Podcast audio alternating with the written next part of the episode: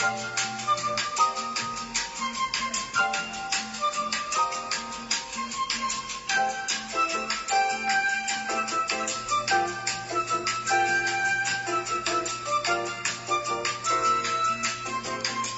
noite, muito boa noite. Como vão? Como vão todos? Ei, Bri! Ah, oi, oi, queridíssima, que queridíssima, linda. Raleju. Gente, nossa turma tá toda aqui. Olá, Vilânia, como vai?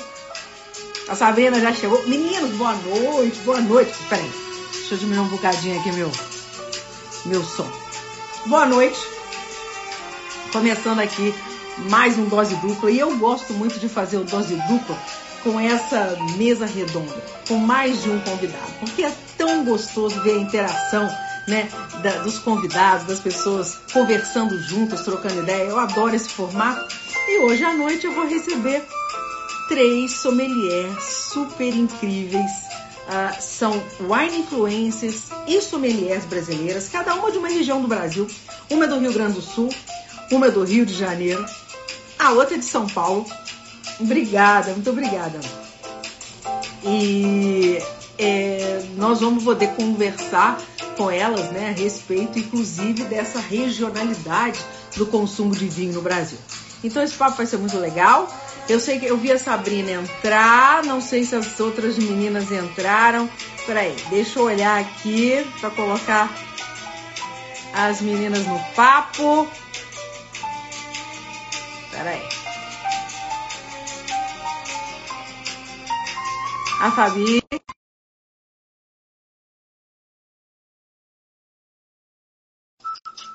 Ela levanta o... quando, quando a Ju chegar, levanta a mão. Oi! Cadê eu? Oi! Boa noite! Boa noite, lindeza! Como vai? Que prazer, que honra eu entrei, estar não aqui falando entrei, não, com você, sua maravilhosa. É a honra é toda minha, né? Para com isso. Saúde! Saúde, Fabi, queridíssima. Aqui a gente. É, é, é, eu, eu tava outro dia falando, eu acho que foi com o Edio e com... Ô, Sabrina, você tá, você, tá, você tá com a câmera ao contrário do você aí, menina. Ih, não sou eu. Ah, é, sou eu. Peraí, rapidinho. Eu vou tentar Ô, botar eu pra voltar. É. Como é que eu faço pra voltar aqui? Vocês estão vendo meu sim. Nós estamos. Eu vou tentar entrar aqui, peraí, eu vou tentar virar a minha câmera. Vira a câmera. Peraí, Mas, eu Fabi, já eu tô... a saí. Ju chegou. Peraí. Ó. Ah! Mas. Aí! Agora. Oi! E aí, Sabrina? Olá! Tudo bem? Já tô aqui com a minha tacinha também. No- no- Nós também. Saúde, saúde. Olha aí, falando da Espanha, José, um enólogo maravilhoso da Espanha. Olha essa hora aqui. Buenas tá nos Noite, você. Tá vendo? Tá vendo a moral que vocês têm? Eu tava aqui falando para cinco pessoas. Vocês entraram, já entrou um monte de gente atrás. José, um beijo, um beijo aí para a Espanha maravilhosa. Peraí, a Ju entrou. Peraí, deixa eu chamar ela aqui. Aqui. Pronto.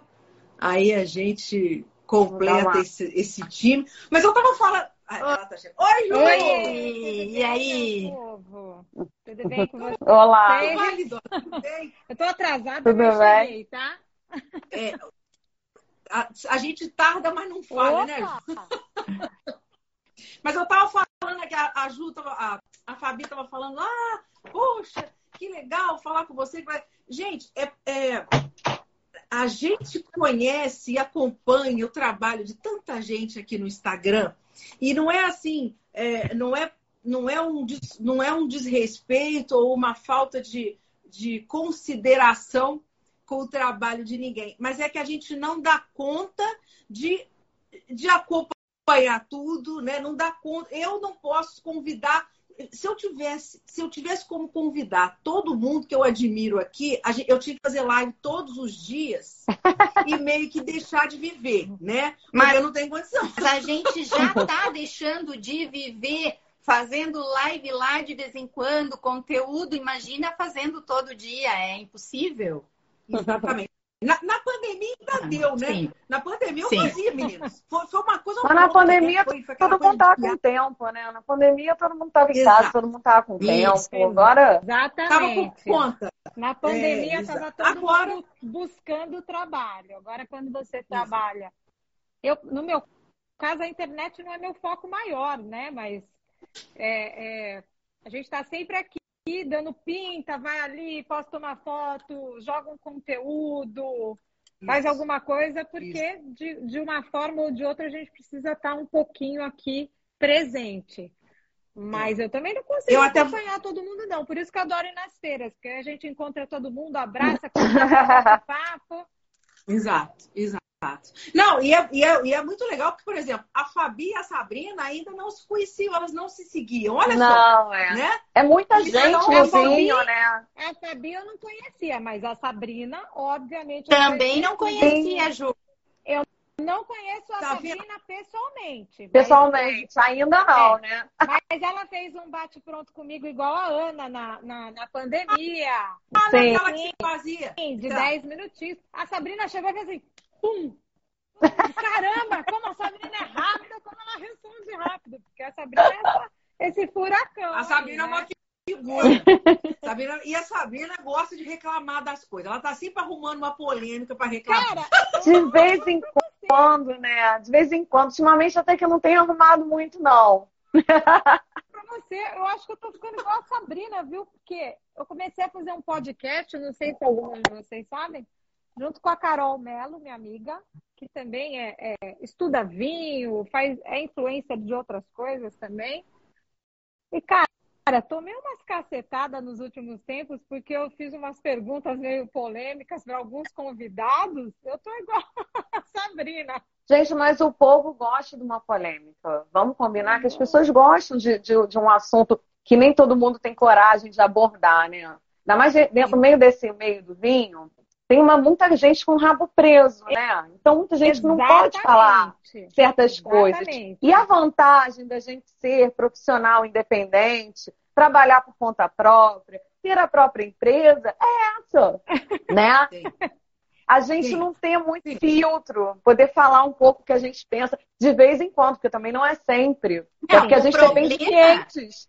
O problema de falar muitas vezes o que a gente pensa é que a gente até pode falar. O problema é simplesmente devolver as respostas que elas roubam isso. todo o teu tempo. Entendeu? Exato. Essa briga aí, essa, essa, essa, sugam a tua energia É. e tu não consegue nem fazer o teu trabalho e nem responder certo, né? Então, Inclusive, vezes eu é acho que melhor hoje em dia. evitar, né, essas Então, mas coisas.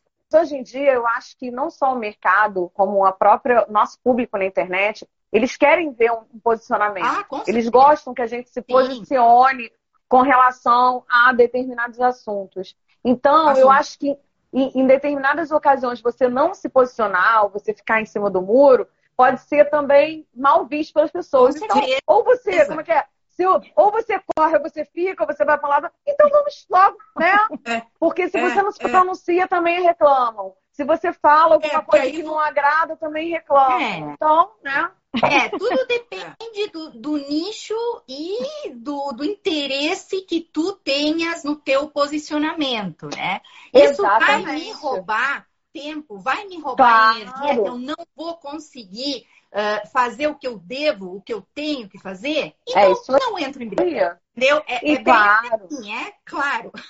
E tem uma outra Mas às vezes as, as próprias pessoas às vezes cobram da gente Ah, o posicionamento. Essa que é a Sim. questão.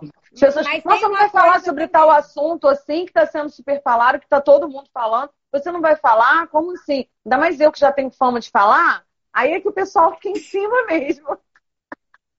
Qual que é essa, Sabrina? E aí? Não vai dar opinião? É Você sempre dá? É isso aí, é por aí. Eu vou, eu vou interromper um pouco vocês, não, porque nós vamos voltar um pouco mais nesse assunto das redes sociais. Mas antes de mais nada, eu queria que vocês se apresentassem um pouquinho aqui para a nossa audiência, né? Que temos aqui seguidores das, das três, né?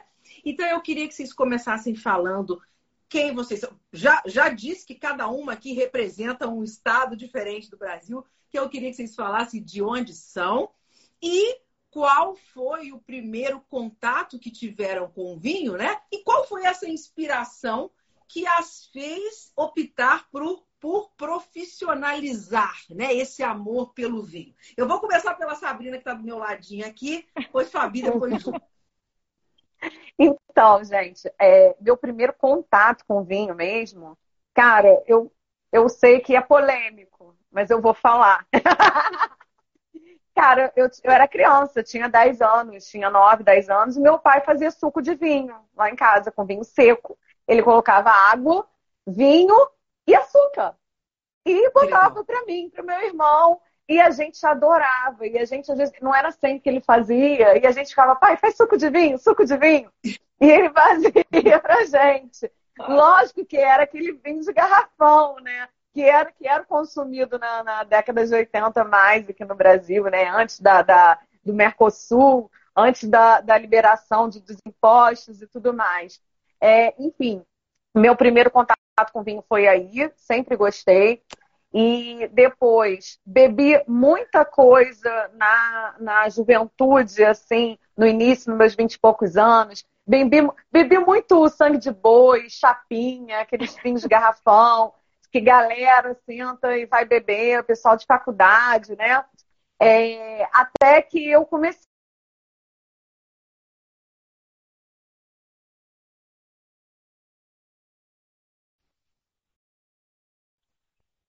uns 25 anos por aí.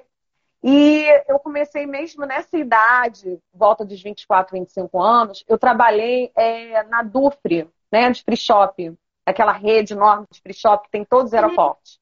Eu sou uhum. jornalista de formação e sou publicitário.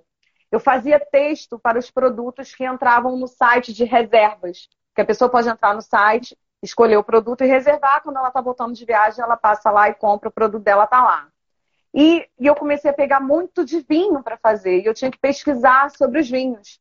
Pesquisar mesmo no Google, entrava, botava o vinho, e eu tinha que fazer o texto daquele, daquele, daquele produto. O vinho tal, tal, tal, que é do país tal, que o clima é assim, o solo é tal, tem não sei quantos hectares a vinícola, dona, é aquela história da família. E eu, ali eu comecei a me apaixonar pelo vinho, por tudo que o vinho representa, além do que está aqui na taça é, pela aquela questão de que o vinho é história, o vinho é geografia, história, o vinho é cultura, o vinho é comportamento, de vários lugares do mundo, o vinho é uma viagem sem sair de casa. Então, é, principalmente para gente que estuda vinho. Aí eu comecei a me interessar um pouco mais. Ainda continuei na, na minha profissão de, de publicitária, de redatora, né? Eu sempre fui essencialmente redatora, redatora publicitária e jornalística, né? Eu juntei as duas profissões é, mais dentro desse âmbito do texto. E em 2016, é, logo depois que eu tive a minha filha e tudo, eu estava muito me dedicando. Minha filha é muito em casa, não estava trabalhando. Minha filha é pequena. Aí eu iniciei um blog de vinhos que eu comecei a pesquisar e escrever na base da, da pesquisa do freestyle, botar o que eu, que eu provava. O Instagram nem era ainda esse fenômeno todo que é hoje em dia. As pessoas tinham blogs, tinham sites que falavam sobre os vinhos. Eu tinha pessoas é, nas quais eu já me inspirava, como o Dido Russo, que também é profissional de, de comunicação social e também estudioso especialista em vinhos. E eu comecei a ver e falar, cara, eu quero isso para mim, eu quero fazer isso, eu quero sair um pouco da, da, da coisa da comunicação corporativa e de trabalhar em empresa, eu quero trabalhar com vinho, tentar trabalhar com vinho. E se mesmo que, assim, que eu não consiga trabalhar com vinho, ter o vinho como um hobby que eu possa comunicar o vinho para as pessoas. E aí, desde então, eu comecei a, a, me dedicar, eu fui fazer o curso básico né, da ABS Rio, o curso para enófilos. Entrei lá na ABS, me, me identifiquei totalmente com todo mundo, com as pessoas. Eu sou, digo que eu sou cria da ABS Rio.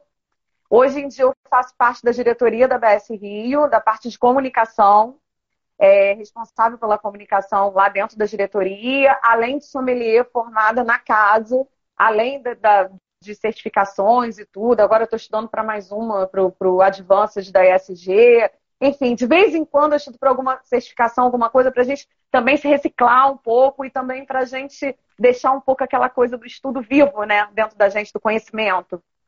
É, na própria ABS, eu dou aula para o ciclo 1 de profissionais, eu, eu leciono duas, duas disciplinas lá, falo de uvas tintas e uvas brancas do mundo todo, que é um assunto apaixonante para mim, né? Porque para o vinho, é, o vinho vem da uva, tudo começa na uva, tudo começa na viticultura. E é isso aí, acho que eu já falei pra caramba, né? E tenho aí o meu perfil, e hoje em dia me dedico muito ao meu perfil também, que o meu perfil também é, um, é uma segunda renda para mim dentro desse universo. E aí é que eu, eu falo sobre o que eu gosto, eu ganho dinheiro, eu inspiro pessoas, então é isso aí. Muito legal. E o seu perfil, você chegou a mudar o nome do seu perfil, não foi, Sabrina? Sim. Você, você usava um outro nome, não foi? No, eu comecei como Vila Vinífera, que é o nome do meu blog, que até hoje ainda é o nome do meu blog. Então, às vezes as pessoas pesquisam sobre determinados assuntos no Google e entram no, cai no meu blog. Até tem muito conteúdo lá desde 2016, é muita coisa. É, e aí eu usava o nome Vila Vinífera, que era o nome do meu blog, aqui no Instagram também. Com o tempo, eu comecei a me percebendo mais como profissional, como sommelier, como Sabrina mesmo, sommelier aqui, que aqui no Instagram a gente tem contato com o público, a gente tem contato com as pessoas. Então as pessoas querem falar com alguém, alguém, uma pessoa de carne e osso, uma pessoa que tem nome. E aí, a partir daí, o meu perfil virou meu nome. Sim. Sabrina, só, você é nascida no Rio de Janeiro? Sou nascida em Niterói, Rio de Janeiro. Niterói. E, e, e por que o seu pai, né, de, ao contrário de muitos pais no Brasil, incluindo o meu, né, tinha esse hábito do vinho? Descendente italiano. Meu sobrenome é, é Trezzi. o nome Sim. dele italiano é Trezzi, com I. Então, meu pai, ele é neto de italianos, eu sou bisneta de italiano. Então, isso já, já vem realmente de família. Desde criança, era o pai dele, o avô, que sempre colocavam o vinho como mais um item de alimentação dentro da casa. E não era distinguido questão de idade, e nem as crianças nem sabiam que vinho tinha álcool. álcool. E é o que acontece com, as crianças europeias, né? É assim que elas tomam vinho também, né? Tem esse contato. Você teve exatamente Exato, o contato que os europeus têm e a gente não tem. Né? Exatamente, né? por questões culturais, né?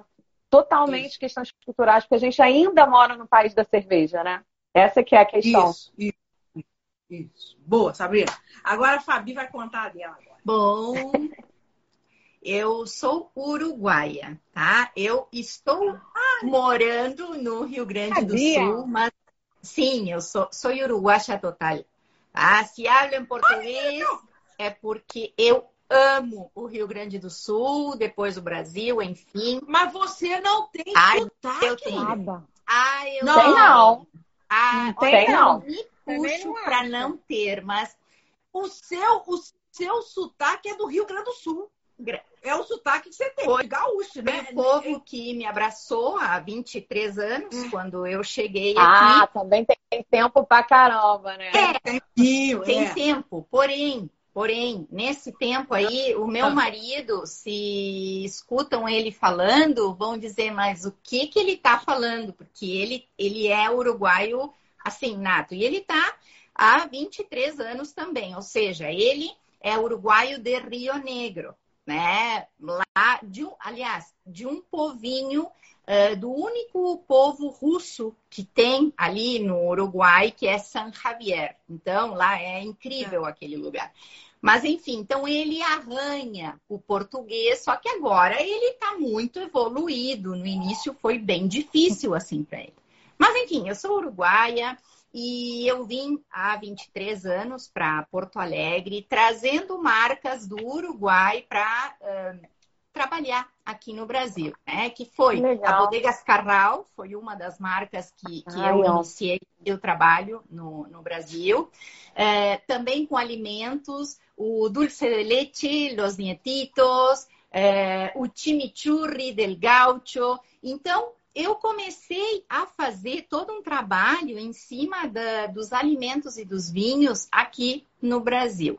Aí, quando o dólar subiu nas alturas, né? Que foi 2004, 2005 por ali. Ali, digo, bom, e agora, né? Agora, o que que eu sei fazer, gente? O que que eu gosto de fazer, na verdade, né? Bom, é o vinho. Que na verdade, o meu avô uh, teve a primeira vinícola lá em Ribeira, na fronteira, né, com Santana do Livramento. Uh, ele tinha uma vinícola pequena, uma vinícola familiar, que se chamava Granja Miriam, no caso. E a uva que ele trabalhava era Pasquale Arriaghi, né? que hoje é a Taná, que foi mudado o nome, né? Pasquale Arriaghi para Taná. E aí uhum. comecei eu a minha vida, porque eu sempre amei o vinho de uma forma, e, e na verdade, todo o, o, toda a bagagem, tudo que eu consegui mesmo foi muito mais na minha prática, na minha vivência. Né? Tá, claro, tudo bem, não vou tirar o mérito dos cursos e, e das coisas que eu fiz, jamais. Mas o vinho tem isso. Se tu não vive o vinho, o teórico, uh, ele foge. Então, o que aconteceu comigo, assim, que eu sempre fui apaixonada pelo vinho, eu digo, vou pegar o vinho para mim, né? Por que, que eu vou fazer com esse vinho? E aí eu comecei a estudar, a fazer uh, degustações, né? E no fim, na verdade, eu transformei a minha casa numa casa de eventos, onde hoje eu faço um, eventos cursos, dou cursos para iniciantes, eh, faço jantares harmonizados, que um deles é o Wine Share. O Wine Share é um projeto que já é registrado, é um livro da Biblioteca Nacional Brasileira como padrão de evento de experiências através do vinho. E na pandemia eu fiz uh, ensinei o Wine Share para muitas mulheres, né? No Brasil, aí, Rio de Janeiro, Fortaleza, Legal. enfim, que aprenderam a fazer eventos intimistas através do vinho. E é isso. Então, hoje, claro, eu, eu sou sommelier, né, pela FISA, pela Federação Italiana de Sommelier, e estou uh, em formação, estou terminando agora esse ano na EAS, e, que é a Universidade do Aconcagua, em conjunto com a Escola Argentina de Sommeliers. Por quê? Porque quando a gente entra num curso, num uh, país determinado, o que a gente faz, essa imersão que a gente faz, é do próprio país. Né? A gente é, faz essa imersão e o vinho ele te leva àquele país. E eu comecei a pegar ali Itália, né? Vamos para Espanha. E a Argentina, gente, é um país próximo e é um país riquíssimo e bom, enfim, estou agora finalizando uh, essa estrada aí com a ES. Estou indo seguidamente tanto para Mendoza como para Argentina para fazer as provas e, e, enfim, tudo isso. Mas o que me encanta, né? O que me encanta realmente do vinho não é aquela história, ai, precisa conhecer, precisa falar. Não, o vinho, a verdadeira história do vinho, se as pessoas soubessem disso, né, elas estariam muitos passos à frente. O vinho, ele une, ele te, ele atrai coisas que tu nem imagina para tua vida.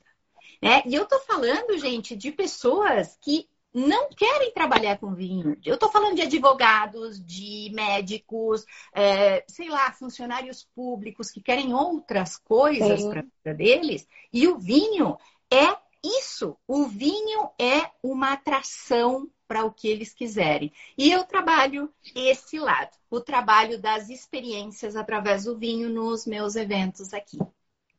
Uau! Sensacional. Eu sei, eu estou aqui pensando, eu sei que na hora que eu colocar a, a, a, em formato podcast, eu vou ter que me, eu vou ter que me retratar dizendo Fabi não é do Rio Grande do Sul. Ela, é, ela é mais do Eu amo, eu amo de paixão o Rio Grande do Sul. Tanto é que eu falo aqui para. Eu tenho, eu tenho uma legião de amigos gaúchos tão e tão Inclusive, grande. Inclusive, nós temos um amigo em comum, o que é o Michael, né? Padre. Que você Você é madrinha do céu. Ah, tá, não. É, é, na verdade, não era, era esse aqui, ó. Ó, ó, olha, o penúltimo. Olha lá. Ah, eu tenho esse livro, eu tenho, eu tenho esse. Eu, eu, tenho, eu, tenho, eu tenho uma resenha Eu do sei. livro aí. Ele pediu pra No, fazer. no Autos, É. né? No terceiro? No É. terceiro, sim, No sim, Autos, sim, é. sim. Maravilhosa você. E, na verdade, É. vou te dizer, né? O Mike, ele é um pouco culpado pela, pelo conhecimento sobre os vinhos brasileiros, né? Tudo que eu preciso saber dos vinhos brasileiros, eu corro, eu corro para cá. E eu tenho tudo. Acabou. Era isso que eu queria, porque é um livro super objetivo e ele te conta exatamente as coisas que tu precisa saber, né? Olha, eu vou te falar, Ele é um, é um querido, é um querido. querido que é me uma deu um presente, incrível. um presente. Gente, eu tenho 51 anos, tá? Eu tenho 51 anos. Eu ganhei um afilhado assim do céu. Ele ele me mandou essa criança para nós. Meu, meu esposo baba com ele, né, com o Theo. E a gente assim, a gente ficou tão, mas tão feliz de ter ganhado esse presente que é o Theo, que nem a gente às vezes conversa, mas caramba, a gente tem um afilhado. E é Verdade. do vinho. É Verdade. presente do o vinho. O Theo tá com quanto? Ele, ele tá com uns. Ele ah, vai fazer Ah, ele dois anos em julho, 21 de julho. Dois aninhos. Ele tá aí, o Mike. Mike, Mike. querido, nós estamos falando com você. É. Mas o Mike realmente é um. O, o, o, a- o, Hum. Fabi, uma, uma, uma seguidora, a Simone, tá pedindo para você novamente só, só mostrar os livros Claro. para as pessoas que estão. Isso, só para as Olha, pessoas saberem que, de que livro você Eu, está falando. eu Isso. trouxe dois aqui, porque o Altos eu ainda não terminei, tá? Vou, vou entender mais esse vinho. Mas as minhas bíblias de cabeceira aqui, ó, são esses 101 vinhos brasileiros, que é, Isso. assim, é uma mão Esse na roda para mim, eu tenho. tá? Esse eu Isso. tenho, é muito bom. Agora, Muito bom, né? Este Muito bom. aqui, este aqui, Vinhos do Novo Mundo, gente, é um show. É um show. Esse vinho aqui, ele te leva. A, e, não, e não só isso, porque ele tem ilustrações maravilhosas. Tu viaja, porque tu viaja também nas ilustrações, entendeu? Nas fotos. Ele esteve, ele viajou, ele é um cara muito estudioso e, e é muito dedicado. Sou suspeita, sou, mas vou te dizer. Quando eu preciso saber alguma coisa, eu corro pro Mike. Ele é muito querido. Mas não, mas realmente os livros valem a pena. E as pessoas que têm, às vezes, uma dificuldade de encontrar informações, né? Querem coisas um pouco mais. com mais explicação. É, é, é uma fonte de, de, de pesquisa. de pesquisa né? E é objetiva. Porque às vezes tu entra num livro e tu te perde no final das. Olha, eu vou dizer para vocês, eu tenho TDAH, tá? Eu sou uma. Não, sério, eu tenho TDAH e eu descobri na minha vida adulta que eu tinha TDAH. Quando eu descobri, a minha vida, ela deu um, um pulo assim, porque, claro, aí eu eh, fui medicada e eu tenho sérios problemas quando eu vou procurar alguma coisa e aquela coisa não vem da forma que eu preciso saber, eu me perco. E nesses livros aqui, vou dizer que ele tá de parabéns, né? é, Nesse aqui, porque é incrível. Tu vai, tem índice, a vinícola tal, o vinho tal, tu quer saber, tu vai. Isso. Pronto, é, é demais. Sério. Fantástico. Fantástico. Então, o Mike, gostou? Gostou do, do, do, do, do, do- do- da propaganda pra você, amiga?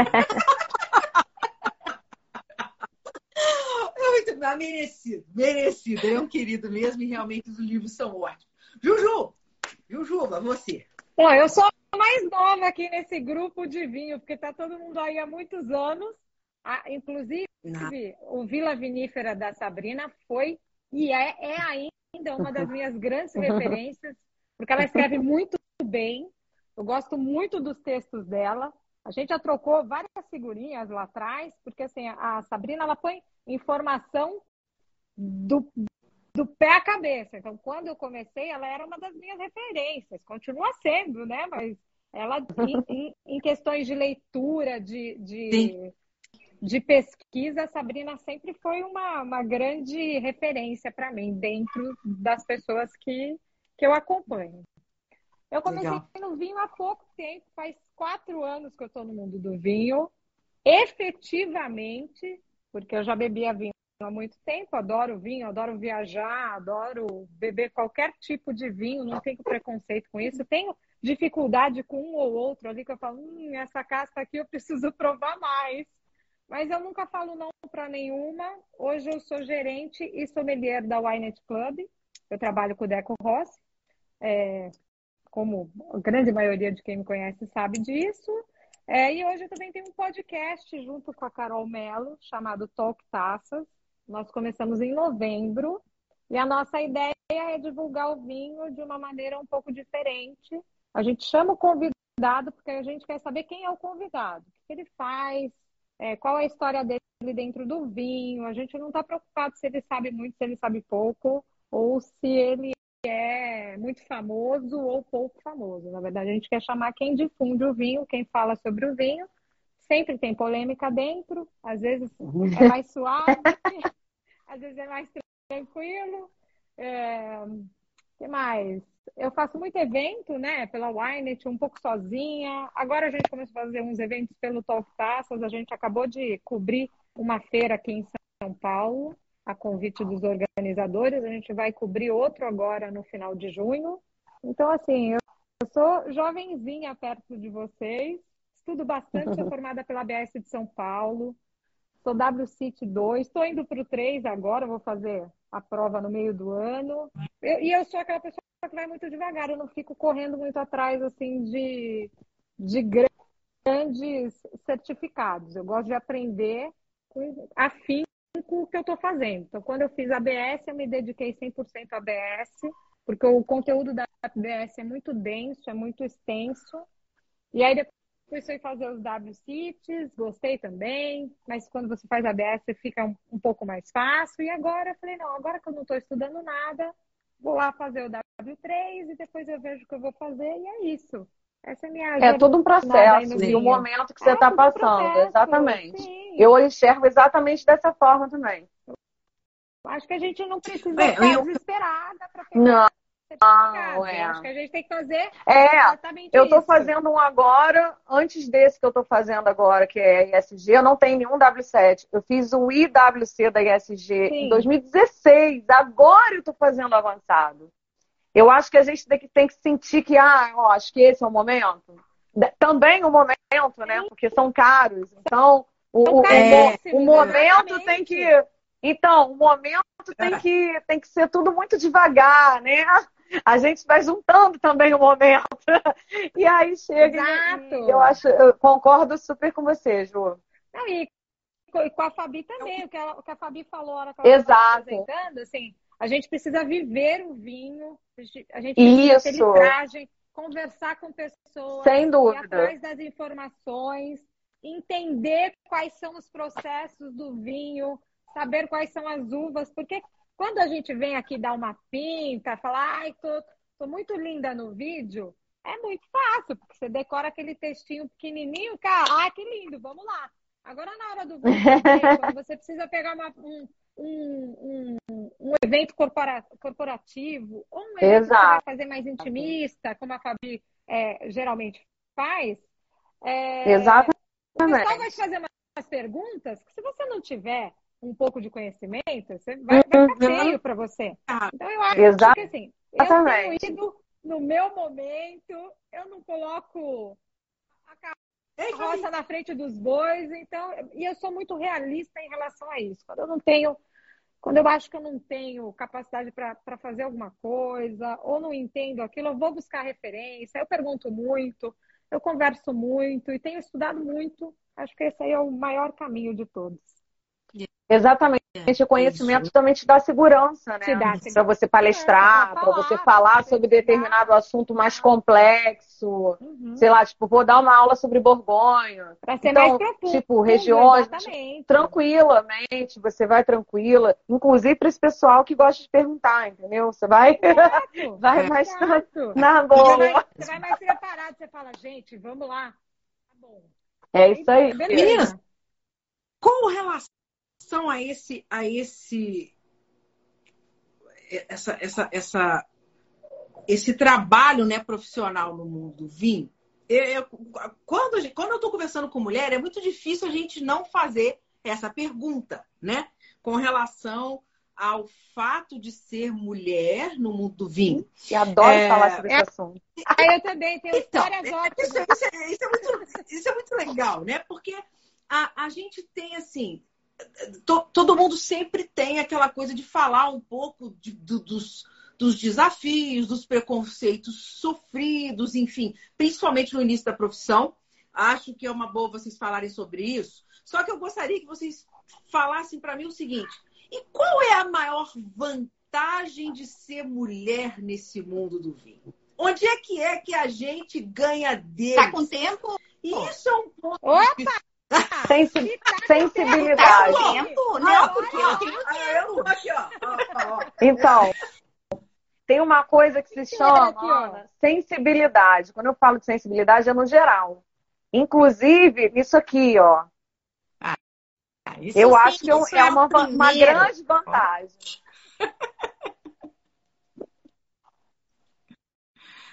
Com certeza não, não, não, além das uh, vantagens né, do bulbo olfatório que nós temos, porque nós temos 6 milhões de células a mais que nos produzem essa facilidade do, de perceber mais rapidamente os aromas do que isso aí, gente, é científico, não sou eu que estou falando, tá? Isso daí foram Sim. estudos que fizeram, não, não sou eu aqui, que é a Fábio que está falando besteira. Mas une, une isso à sensibilidade intuitiva, à audição que a mulher tem, porque nós temos uma coisa, nós queremos ouvir mais. O homem ele não quer ouvir nada, ele quer tirar as conclusões rapidamente, tal. Mas a gente une vários pontos, fatores que, claro, que temos o benefício, sim, da intuição, da sensibilidade, do aconchego, né, do agasalhamento que nós temos, porque vamos combinar numa, numa reunião onde a gente for, é, a gente quer sim saber com quem a gente está falando. A gente pergunta Ei, o que, que você faz da vida? Né? É, eu, pelo menos, eu sou super curiosa e, e eu sempre que me encontro com alguém, eu tô perguntando. Às vezes o meu marido diz, mas para de perguntar. e aí eu fico, gente, será que eu tô sendo invasiva? Mas não, é a minha natureza de querer, de me interessar pelas pessoas com que a gente. Eu acho que esse aí é um dos motivos porque eu me dou tão bem nos meus eventos. É pela empatia, é por saber uh, que vou receber pessoas que cada uma tem o seu gosto, a sua definição, tem alergia, intolerância alimentar, tem isso, tem aquilo. Venha. Venha porque é única entendeu? É única, não vai ser tratada como todos juntos mesmo. Ah, porque eu, eu tenho, eu sou celíaca. Venha, venha, porque você não vai comer menos porque você é celíaca, você vai ter sim, sabe? Então, acho que isso aí é uma coisa que nos deixa sempre à frente, é olhar, ouvir, né, e falar por último. Pelo menos no meu caso. Né? Eu acho que mulher é muito detalhista também, né? Fora todos os sentidos que a gente tem, mulher é muito detalhista. Então, por ser detalhista, por sermos todas muito detalhistas, por mais que você fale assim, ah, eu não sou muito. Às vezes você não pode ser em algum determinado ponto, mas em outros, como a gente já tem esse instinto materno, mesmo que você não queira ser mãe, não seja mãe, etc., a gente tem aquele instinto materno que é mais de afago. Então, literalmente, isso nos acompanha em todas as outras coisas. Então, quando a gente vai fazer um evento, quando a gente vai conversar com alguém, automaticamente a gente é mais detalhista. Então, eu acho que isso é uma vantagem muito grande que a gente tem em cima dos homens. Acho que tem muito homem talentoso, muito legal. Claro, uma coisa certeza. que a gente tem, que muitos têm, mas me desculpa a grande maioria, é, tem muito homem mal educado no oh, mundo, desculpa, mas oh, tem. Tem grandes lords, grandes lords, mas tem uns que olha, eu olho e falo assim, querido, sua mãe não te deu educação, não? Ou assim, você não aprendeu Exato. na rua, em algum lugar, porque assim não é possível. Então, mas eu acho que isso aí não tem a ver com ser homem ou mulher, não, Ju. Tem muita mulher Sim, mal educada também, tem, entendeu? Tem acho que eu acho que, também. inclusive, é, tão, tanto quanto os homens. É, mas bem, Sabrina, vou te dizer uma coisa aí. Vou te dizer uma coisa aí. O homem, ele se sente empoderado em ser ele mais se sente mal superior. educado com as mulheres. Aí é com as mulheres. É isso aí. É.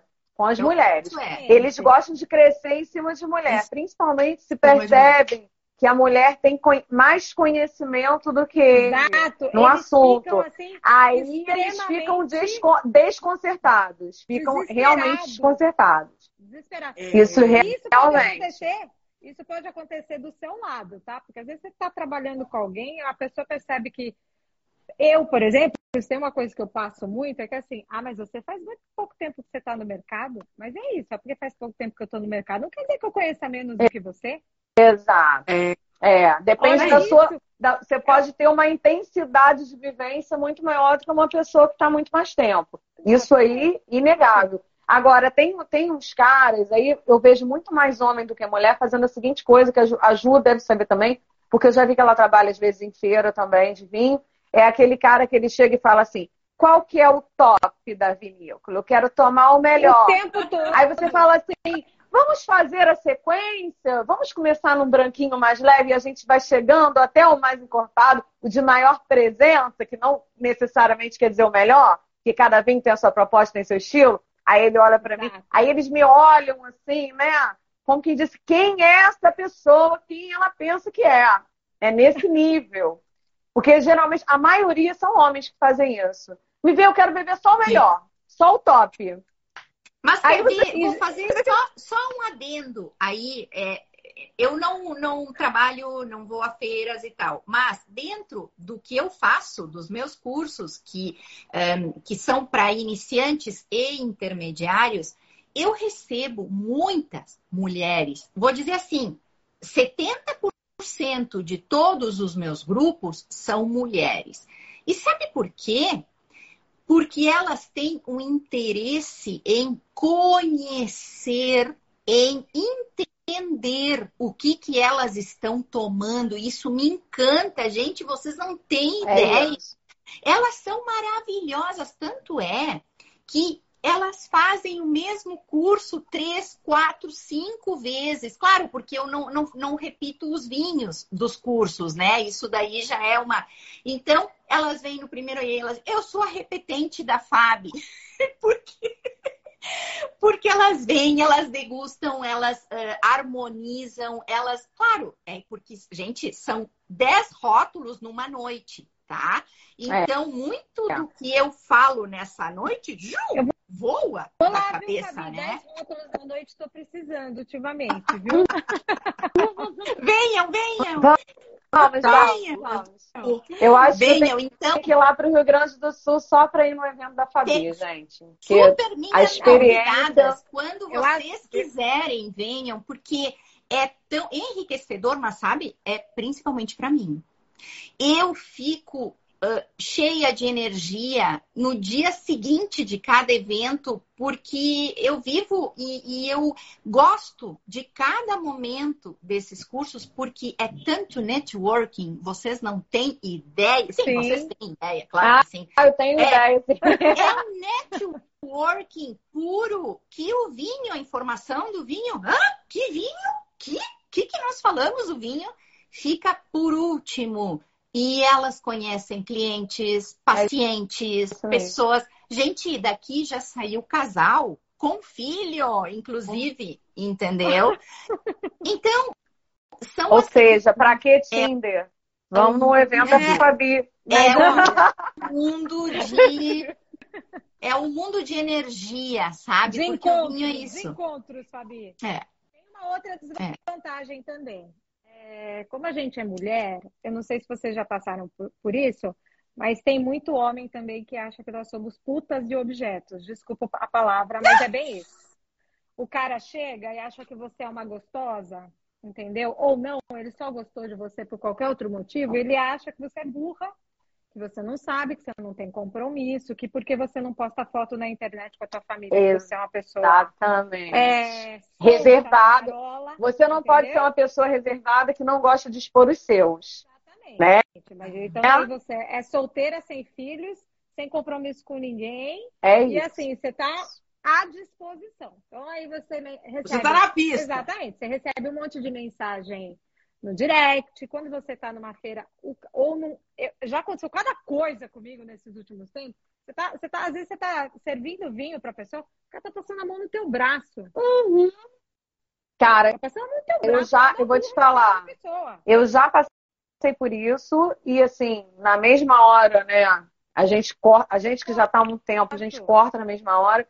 Mas eu já vi meninas mais novas também trabalhando em feira, numa uma, uma das últimas feiras que eu estive, da pessoa tá em cima e da gente ver, e a gente, porque a gente é mulher e a gente percebe, cadê a organizadora desse evento? Eu ir até a, até a organizadora ou até a RP, qualquer pessoa que esteja no evento, para falar: olha só, tem uma pessoa ali que está trabalhando sendo assediada, né? Porque, cara, é, é, muito, é muito complicado. E você vê que a pessoa, às vezes, está ali numa posição de que está servindo e ela fica sem graça de ter mais incisiva com a pessoa que está que tá abusando. Constrangida, entendeu? exatamente. Fica constrangida, visivelmente, entendeu? E isso, isso no vinho acontece muito, sem dúvida. E outra coisa que ideia? acontece. Fala, pode- um evento, eu, eu estava servindo o evento e na- é- é- era um evento da Winet, então o Deco estava fazendo a primeira apresentação e eu estava servindo os vinhos.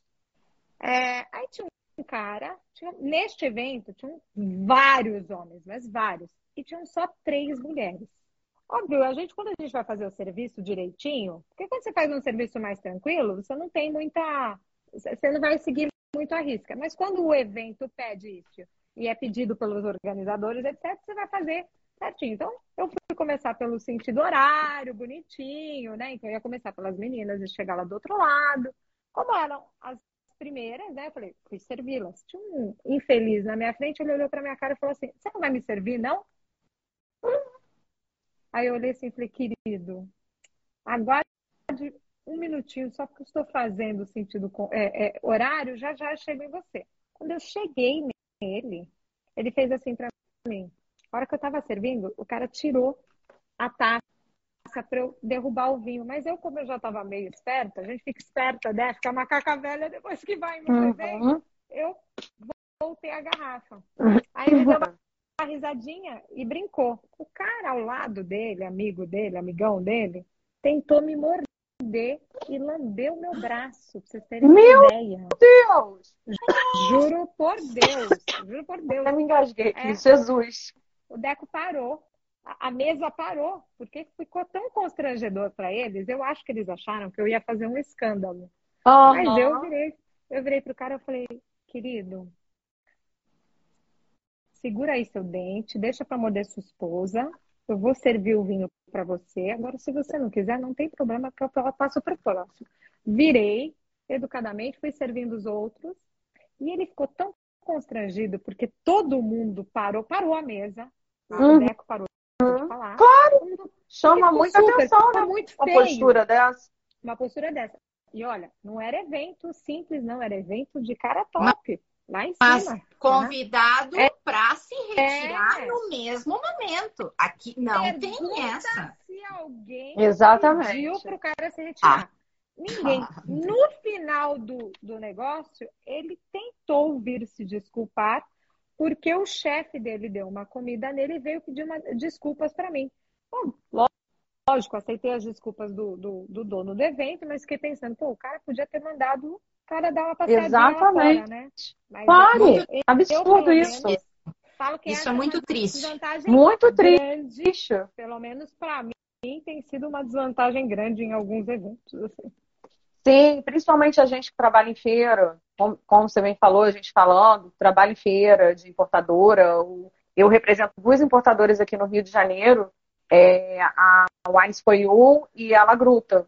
São duas importadoras pequenas e que o foco é vinhos de mínima intervenção, naturais, muitos deles. É, enfim, a gente está sempre nesse tipo de evento com todo tipo de pessoa, né? Para apresentar produtos que a gente faz parte do nosso trabalho.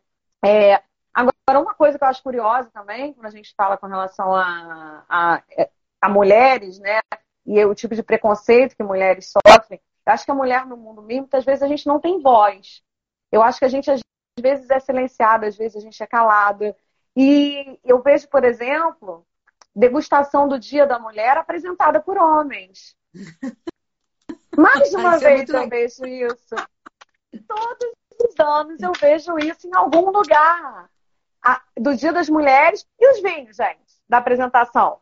Rosé, moscatel, né? Ave Maria. Rosé, Ah. mas o preconceito está em tudo, entendeu? O preconceito está até nos vinhos que, ele- que eles acham que a gente tem que gostar. No perfil de vinho que eles acham que a Ah, gente tem que gostar.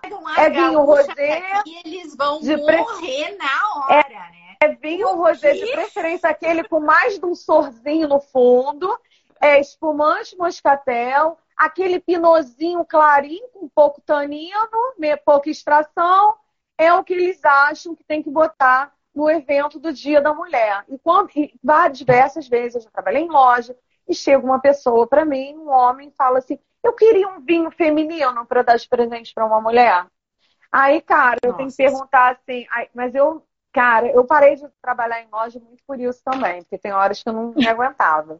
Porque dá vontade de chegar e falar assim, mas existe vinho masculino? Qual que seria o vinho masculino e o vinho feminino?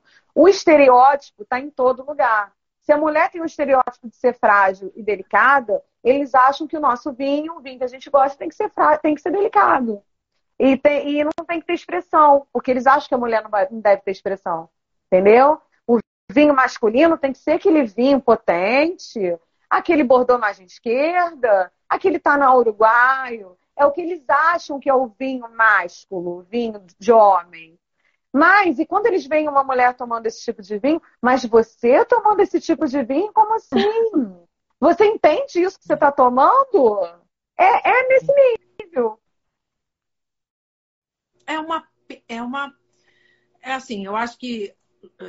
É, todo mundo uh, concorda que houve uma evolução nesse, nessa questão, né? Que as mulheres estão conquistando o seu espaço, mas eu acho que ainda existe muito a ser conquistado. E é uma e quando se fala de conquista, a mulher em geral em qualquer uh, uh, qualquer profissão que ela tenha, né?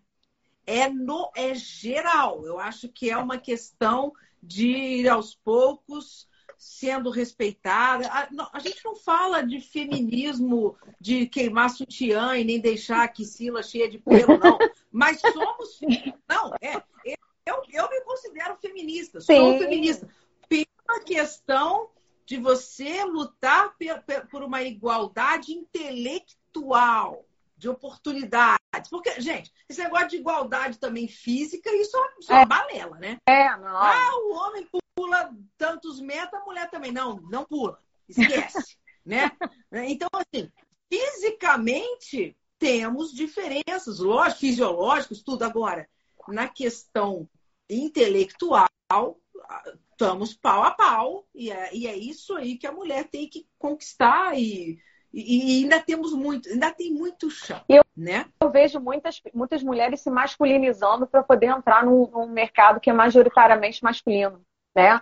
Muitas mulheres Jura? se masculinizando desde a postura, desde a forma de se vestir, é, formas mais sérias, indo trabalhar de terno, é, sem brinco, cabelo preso. Isso é uma forma de você ver mulheres se masculinizando. Pra, isso em todas as áreas, tá? Não é só na área do vinho, Olha em só, todas as que, áreas. Que coisa As pessoas se, né?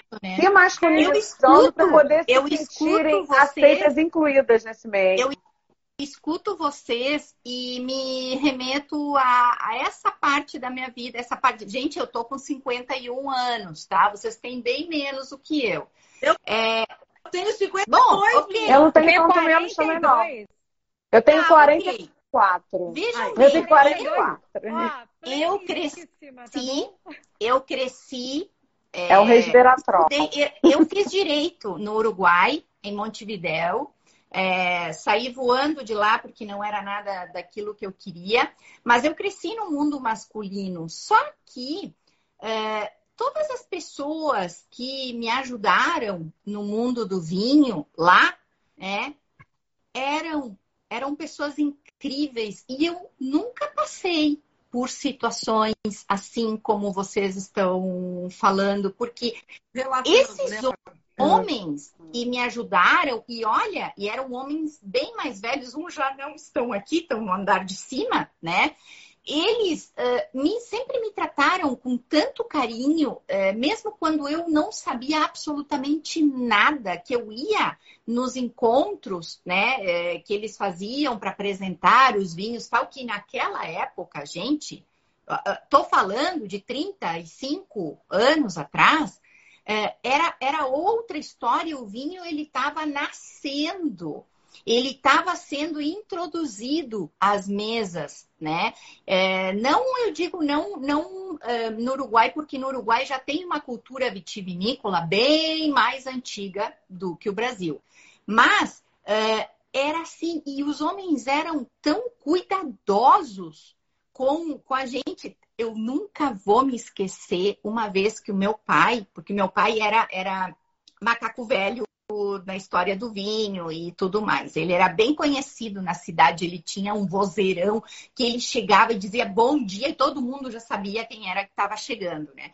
E o meu pai me disse assim, Fábio, eu vou te levar agora numa degustação uh, de espumantes, tá? Que incluem champanhe tá? É, na época, é, não lembro bem, mas acho que eu tinha uns 16, 17 anos, uma coisa. Eu digo, oba, porque, né? Eu amava. E aí começaram a falar lá na reunião, tinha gente assim, ó, deveriam de ter no mínimo uns 60 homens e umas 8 ou 10 mulheres no máximo. E aí eu tava ali. E o meu pai me disse assim, Fábio, tu fica quieta, tu não fala nada, porque eu sempre fui falante, né? Eu sempre queria perguntar e ele, e ele me avisou, não fala nada, fica quieta, porque pessoal que vem, tinha até um representante francês de Rams que veio tal, enfim. E aí começaram a falar, falar do espumante e tal, e serviram um champanhe. E eu tomei nossa, é igual ao medo e médio. Gente do céu, o medo e médio é uma bebida uruguaia que eu estava acostumada a tomar. Só que, claro, eu não tinha o hábito de beber espumantes, nem champanhe, nem nada disso. E eu associei rapidamente o dióxido de carbono daquela bebida uhum. com o medo e médio. O meu pai me olhou assim, sério. Eu digo, ele vai me engolir agora, né? Bom, essa foi a primeira. E ele disse, Fábio, tu estás bebendo champanhe. Champanhe. Champanhe. Ah, ah, ok, fiquei quieta, não falei mais nada, né? Só que aí depois veio o segundo termo, o bouchonnet. E o bouchonnet, ué, isso não é um perfume? Nunca mas eu te trago no lugar. Gente, eu vou dizer para vocês, foi a minha primeira reunião e a reunião que eu conheci mais pessoas interessantes na vida. Foi aquele dia porque eles queriam conhecer a Fábio, que tinha falado aquele monte de asneira, sabe? Aí eu fui lá e disse, oi, comecei a conversar tal. E foi naquele lugar que eu conheci mais de 20 pessoas que começaram aí a trajetória. Olha, Fábio, vou te mandar isso, vou te mandar aquilo né? Naquela época, a gente sem celular, sem, né, sem histórias digitais, sem nada. Então, para você entrar a conhecer o vinho, você tinha que ter conhecidos. Não era aquela história da rede social. Ah, vamos conhecer que hoje está ali na mão, né? Quer conhecer tal e tal coisa, vai ali e fala. Mas naquela época não era. Então eu vivi essa fase aí. Mas os homens que fizeram parte dessa, dessa trajetória, e eu só tenho a agradecer eles. Sem falar do meu marido, que é um gentleman. Que é, bom, porque aqui em casa nós somos três mulheres e um homem. Se ele abre a boca mais alto, ele já tá fora, né? Duas filhas, uma já é formada, né, psicóloga, a outra tá fazendo gastronomia, daqui a pouquinho ela tá formada. E então nós somos aí três mulheres e um homem uruguaio de Tade. boca fechada, que é isso aí que tem que ser. Não, mas tem muitos homens dentro do vinho também. A gente não pode tacar pedra em todos. Claro. que são Não, muito legais. Que dão Muito uma legais. oportunidade pra gente, que são pessoas queridas. Eu tenho, poderia citar vários aqui, né? Mas tem também um ego. E o ego Exato. vem dos Mas você homens. sabe- Eu acho que o ego vem Mas agora eu tô. Assim, hoje em dia todo mundo é muito. Ai, todo mundo sabe tudo, todo mundo é muito importante, todo mundo é muito influencer, todo mundo é muito tudo. Então, assim, você precisa tomar Mas- cuidado para falar com as mas você pessoas sabe, hoje Ju, em dia. Eu acho, eu acho também que é postura, postura nossa, Sim. sabe? E isso eu sempre, essa noção sempre Sim. eu tive na minha vida Eu toda. também. E desde, desde nova, desde novinha. É como você se comporta, é como você chega, é como você se apresenta. Você não pode se apresentar como uma qualquer. Exatamente. E não é, e não é questão de ser, ah, não, porque eu conheço muito, eu sou, eu sou fulano. Não, não é isso. Concordo. Sou, ó, tá aqui, tá cá, tá, camarada? Eu sou eu, tá?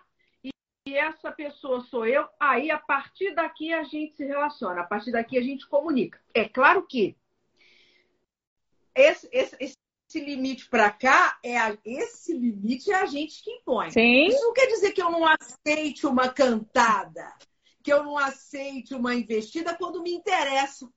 Sim, claro. solteira. Claro. né? Agora, a- Tá livre no sem geral, pedido. não é? E ela É. impõe a sua postura, e aí eu acho que Sim. você, a gente, no, no geral, não tem problema quando você chega com esse tipo de, Ó.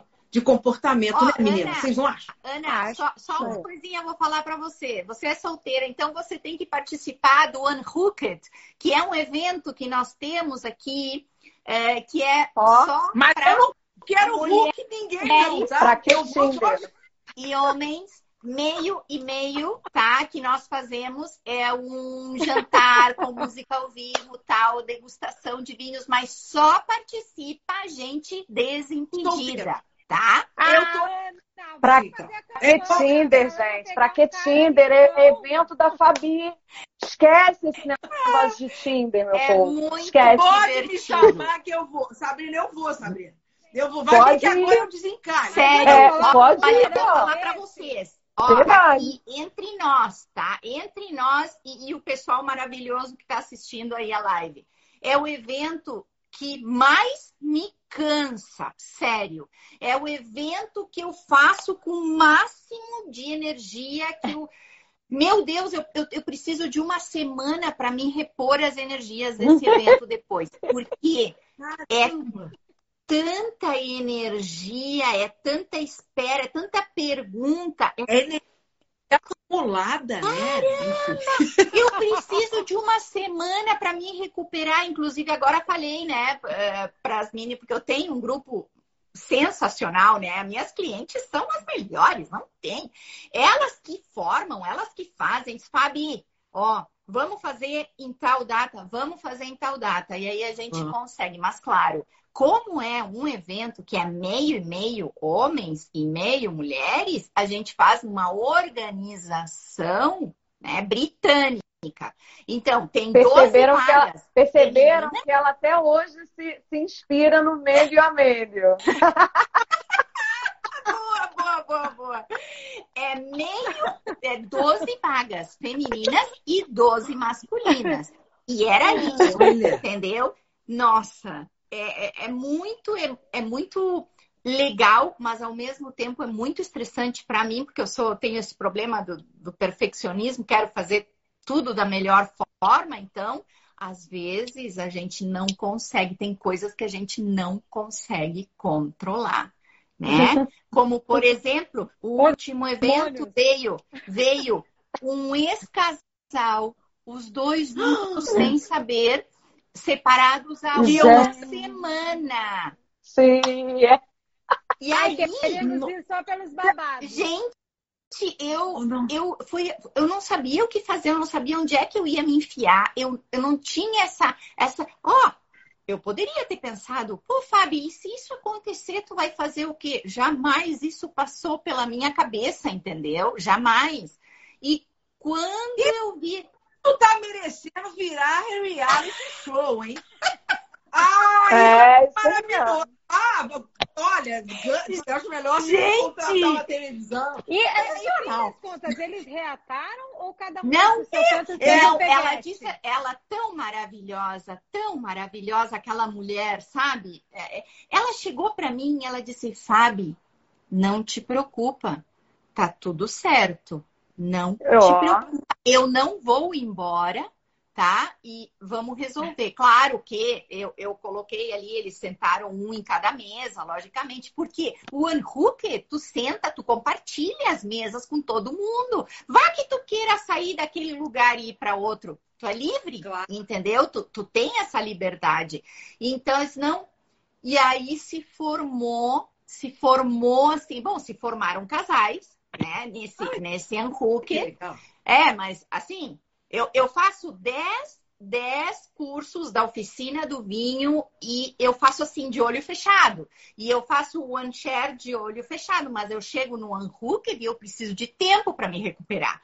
Olha só como são as coisas e, e tudo tem vinho, né? Tudo tem a ver com vinho, porque claro, é a energia.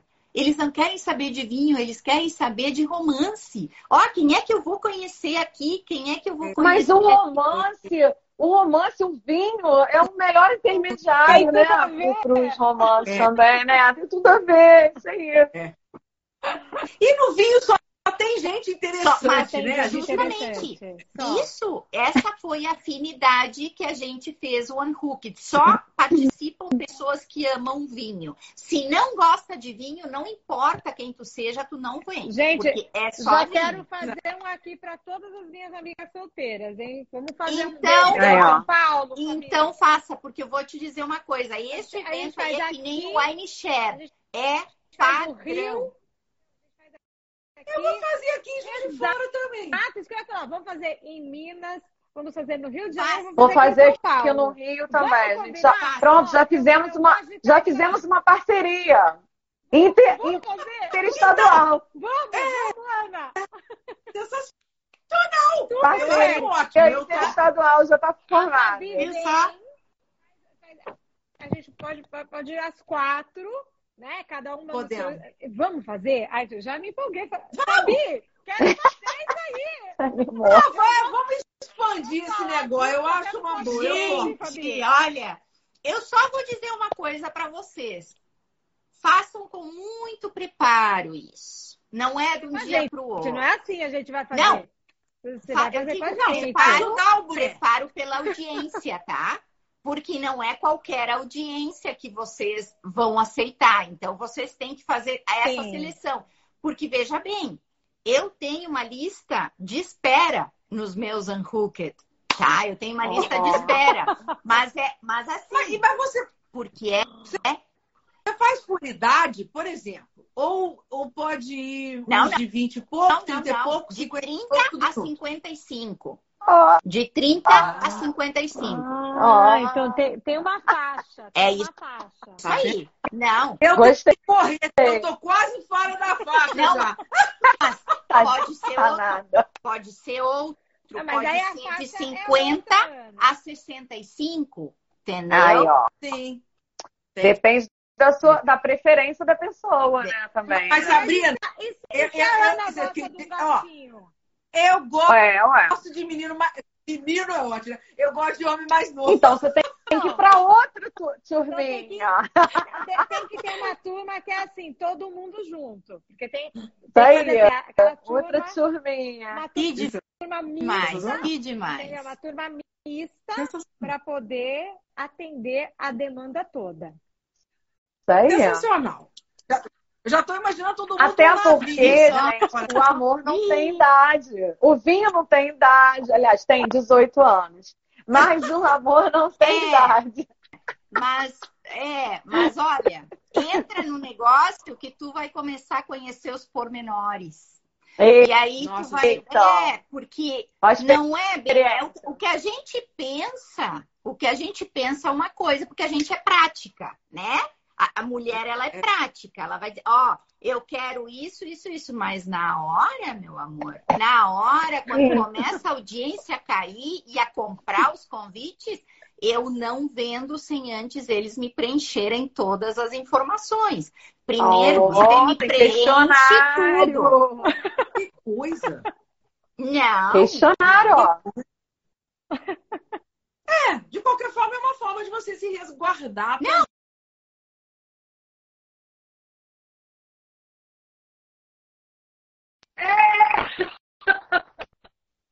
Não é nem por isso, porque eu, igual, não vou saber sobre, porque eles não vão falar, entendeu? Ah, eu sou maluco. Não. Mas é pela afinidade do, da profissão, da idade, onde mora, CPF, sabe? A gente Nossa, tem esse é- funil, É por isso que entendeu? Trabalho. É, É um trabalho, por isso que eu Eu digo, isso mais me isso dá muito mais trabalho que os meus eventos, que eu faço assim, Tá ó. bom? Imagina, o trabalho deve dar isso aí, gente. Vocês podem mostrar o que vocês estão tomando? Pode. Isso. Eu vou, eu Ah, vou então mostrar vamos- um polêmico para vocês aqui hoje. Ah, eu vou mostrar Polêmico outro porque- polêmico também. Eu vou, vou mostrar um polêmico porque, como eu não sabia qual era o público, O meu não é polêmico, não. A Tá numa jarrinha lá. Olha, chiquérrima ela. um Zinfandel Gente, não, vocês sabem por quê? Ah, geralmente Califórnia? a ma- Califórnia, um Zinfandel da Califórnia, que o Oh. pessoal gosta, porque, ou primitivo, né? na- Eu gosto, É, é. dependendo, Eu eu gosto também. Então, mas ele é um 2016, ele tá bem bonito, viu? Que legal. Tá Tá legal? bacana, Ju. tá muito legal. Já não tem mais aquele, aquele açúcar residual, tá? Tá bacana, viu? Ó. Tá bonitinho, Olha lá, cor bonita. tá bacana. Bem Show. legal. É, ó, o meu é um Casa Valduga Adoro. Terroir, 18. Merlot. Aquele Merlot que eu, né? Que eu falei assim, não, já que eu vou ter que fazer uma, uma, uma live com a Ana, tem que ser um vinho brasileiro, né? Cara, Homenagem especial. brasileiro. Ela tá aí com o vinho brasileiro também, que eu sei. Eu sou o vinho brasileiro. Ó, primeira estrada Rosé, ó. Arrasou. Adoro. da minha querida amiga Isabela Peregrino. Eu a adoro. vinícola do Murilo. Eu adoro Cirrazinho primeira deles estrada. é maravilhoso. Adoro. O cirrá deles é maravilhoso. O branco também, eles acho que eles têm um branco também. Muito bom. Blanc. Sauvignon Branco, Blanc. eu nunca tomei dele. Muito bom. Nunca. Sauvignon Ah, Blanc. então eu não vou falar. Eu não vou O falar. cirrá dele é um espetáculo. Como não vai falar? Aprove- Mas antes da Fabi, da Fabi falar, ô Ju, experimente, Vou tá? provar. Os vinhos da, da- da- de- de- no geral de, de, de poda invertida e Eu especificamente conheço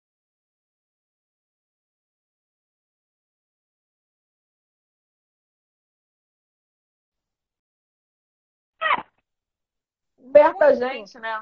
São perto. Ah, exato. E, assim, é, é, você sabe que quem começou a me apresentar, quem, duas pessoas começaram a me apresentar esses vinhos na, na pandemia, que foi o Bruxo e o Edu Sartori. Tá. Então, assim, Tá. é, eu, não, eu não conhecia a grande maioria deles e eles foram me mostrando e a gente foi provando e olha, cada vinho antes da pandemia, que a Sim. gente eu tem. queria falar um pouco, queria até falar um pouco de pandemia depois, primeiro deixa a Fábio falar, mas quem é que realmente tinha contato com o vinho brasileiro antes da pandemia, né? Poxa, Poucos, né? poucos.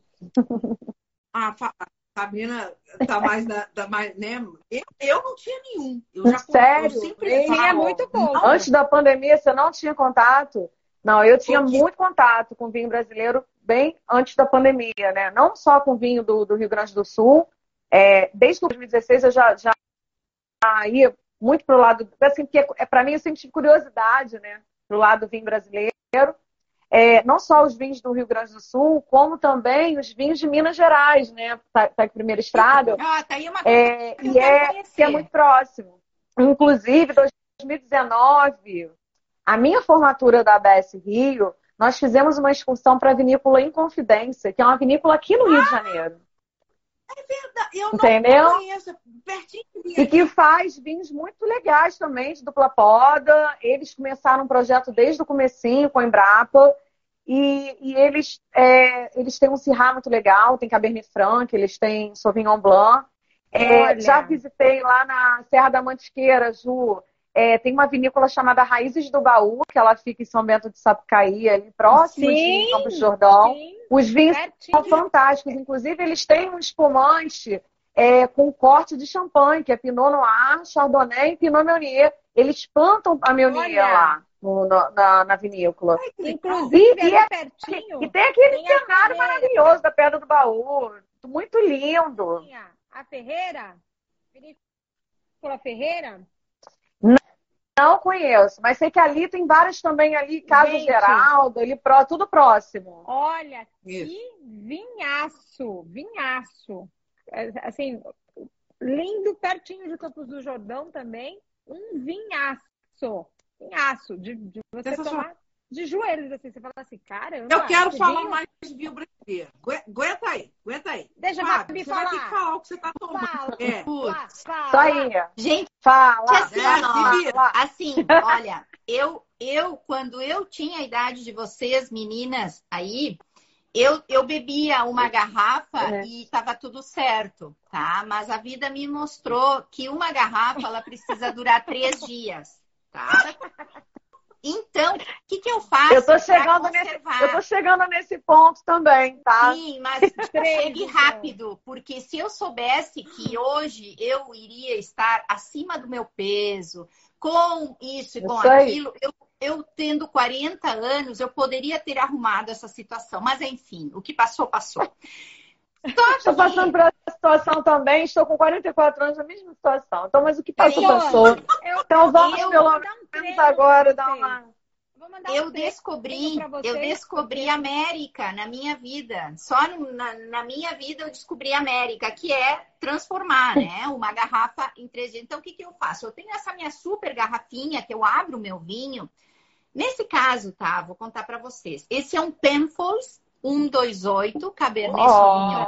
é australiano, tá? É, é, um vinhaço que eu amo. É vinhaço. Temples, né? É, é, é, um vinhaço é. que, que me enche assim a boca e, e que me faz pensar esses vinhos que, que tu pensa, né? É, é uma coisa incrível. Uhum. Então eu guardo. Sabe que eu abro ele sempre. Olha só, o que que eu. Se meu marido tá. Não, meu marido não tá na live. Mas assim, ó. Eu abro nas segundas-feiras, porque eu sou comedida, muito comedida às segundas-feiras. Então eu digo, tá, vou abrir, então vou, até a quarta-feira eu vou ter ele. Então o que, que eu faço? Eu coloco aqui. Gente, hoje é sexta-feira. Entendeu? Ele me durou aqui, é. aqui, ó. Esse Olha. pouquinho ainda tem. E o que que acontece? Eu não tenho problema, eu pego, eu faço a minha carne, eu faço o meu churrasco sozinha. Eu faço churrasco sim para comer sozinha, sem problema nenhum. E, claro, aí eu pego ou um Cabernet Sauvignon ou um Taná, né, para para me ajudar aí nessa solidão. Porque o marido não tá, então... tá, ele, ele, vem só sextas-feiras, ele fica de sexta a, a segunda comigo ah, aqui, senão o resto ele vai para o Uruguai, sim. entendeu?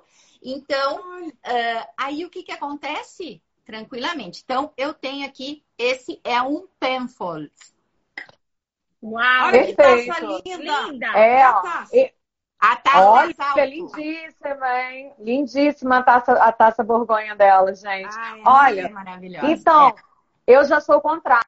Eu já tô, eu tô evitando beber de segunda, quinta e bebo só sexta, sábado, domingo, né? Beber, eu falo beber, não em degustação técnica. Degustação técnica, se tiver durante a semana, fazer o quê? Né? De vez em quando tem um encontro ou outro da confraria durante a semana, eu vou fazer o quê? Mas no geral da rotina, eu tento só mesmo ou sexta, sábado, domingo, ou até só sexta e sábado. Quando é uma semana que eu tive algumas degustações durante a semana, mesmo bebendo pouco ou descartando, eu, eu acabo também é, ficando assim, ah, final de semana dá para beber dois dias, né? Acho que a gente vai ficando um pouco mais velha.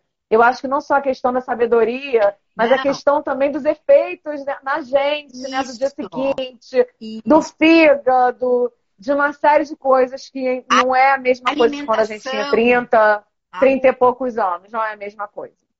Não, e a gente está falando de uma bebida alcoólica, né, gente? Quando a gente Isso. trabalha com bebida alcoólica, é, eu, por exemplo, eu provo muitos vinhos durante a semana, porque são vinhos que a gente coloca dentro do uhum. clube da Winet. Então eu tenho que provar uhum. muito vinho. Uhum. Fora que aí eu tenho degustação de importadora, degustação que você é chamada para fazer, vinho que uhum. importadora te manda para você provar.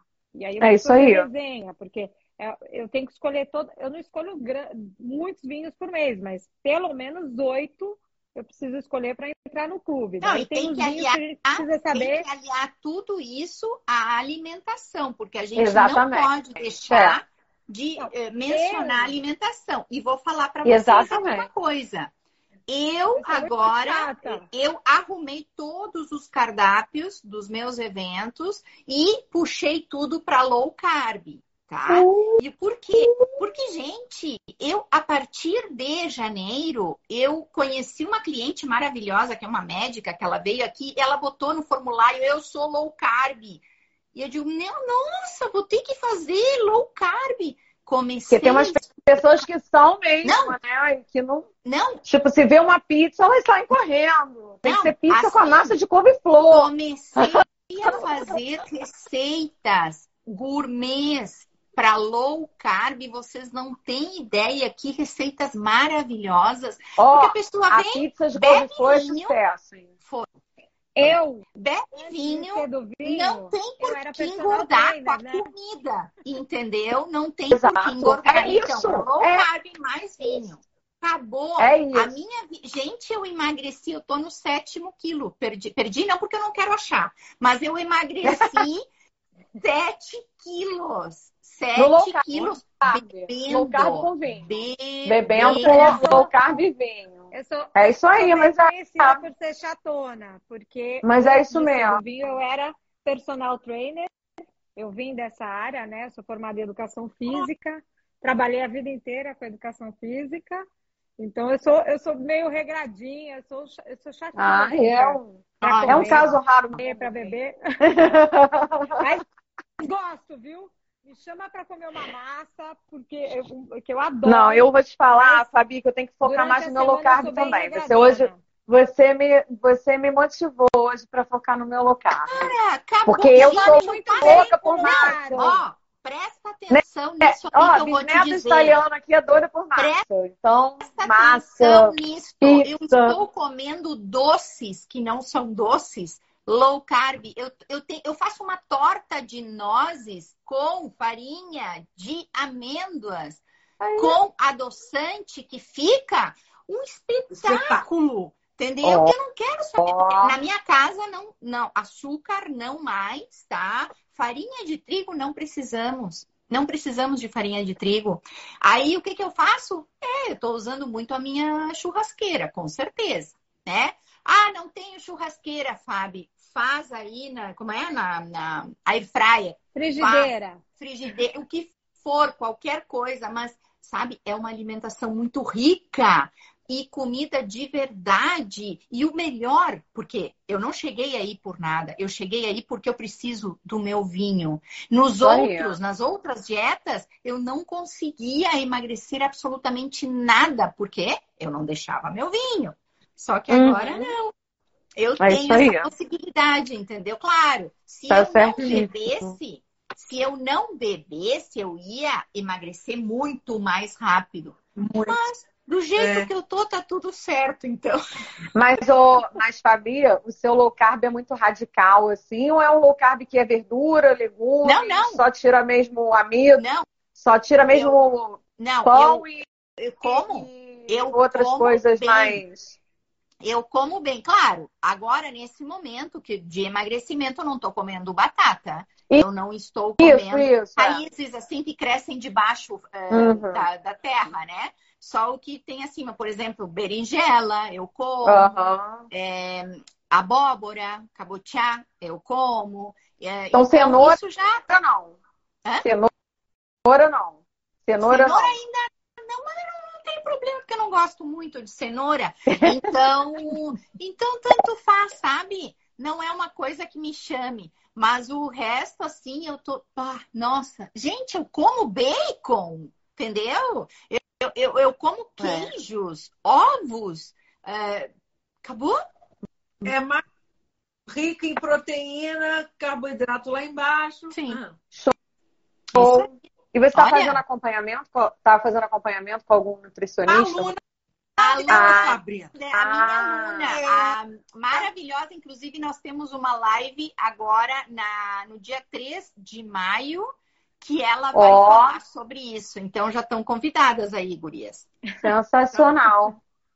Meninas, falando, a gente está aqui, é, falamos um pouquinho de vinho brasileiro e eu queria que vocês, eu queria o, o- o- a- a- um pouco dessa, dessa, dessa, da opinião de vocês, né, com relação ao vinho brasileiro, da- do efeito da pandemia no, no vinho brasileiro e esse posicionamento do vinho brasileiro. Ele veio para ficar, veio para suprir alguma coisa. Qual é o, o alcance dele, a aceitação pelo mercado brasileiro e qual é esse, qual vocês acham que é o caminho do vinho brasileiro para ele realmente estabelecer né, uma posição é, é, é, definitiva de importância no mercado brasileiro né, de vinhos? Sabrina? Não, acho que o, vinho brasileiro, o consumo de vinho brasileiro já é uma realidade. Hoje em dia, nos supermercados, a gente vê muito mais vinho brasileiro do que há cinco anos atrás, por exemplo. É, a gente, pelo menos aqui, eu falo que na minha cidade, aqui, Rio, Niterói, a gente vê, seja da Casa Balduga ou da Miolo, dessas maiores, né, que são mais industriais, seja até de pequenos produtores. Aqui a gente tem um supermercado Guanabara, aqui no Rio, e, cara, tem vinho da Vinícola Nova Aliança no Guanabara, Uau. que é um supermercado super, super popular aqui do Rio. É, e isso abre um pouco o- a oportunidade para outras pessoas é, degustarem e se abrirem um pouco, porque o vinho brasileiro, eu acho que há um tempo atrás. Gente, vocês estão me ouvindo? Eu acho que vocês estão meio travando para mim. Ouvindo. Estão me ouvindo, Tô certo? super bem. Show. Ah, a Fabi acho que caiu. É. Vamos ver se ela volta. Mas, enfim, então eu vou, eu vou continuando. Então, o vinho brasileiro, ele, eu acho que ele está se tornando, aos poucos, um pouco mais acessível para as pessoas. Eu falo de acessibilidade mesmo em termos de grana, de, de ser mais barato. É, hoje em dia tem vinho da Vinícola Almaden no supermercado aqui perto da minha casa. Eu encontro vinho da Vinícola Almaden por 17 reais.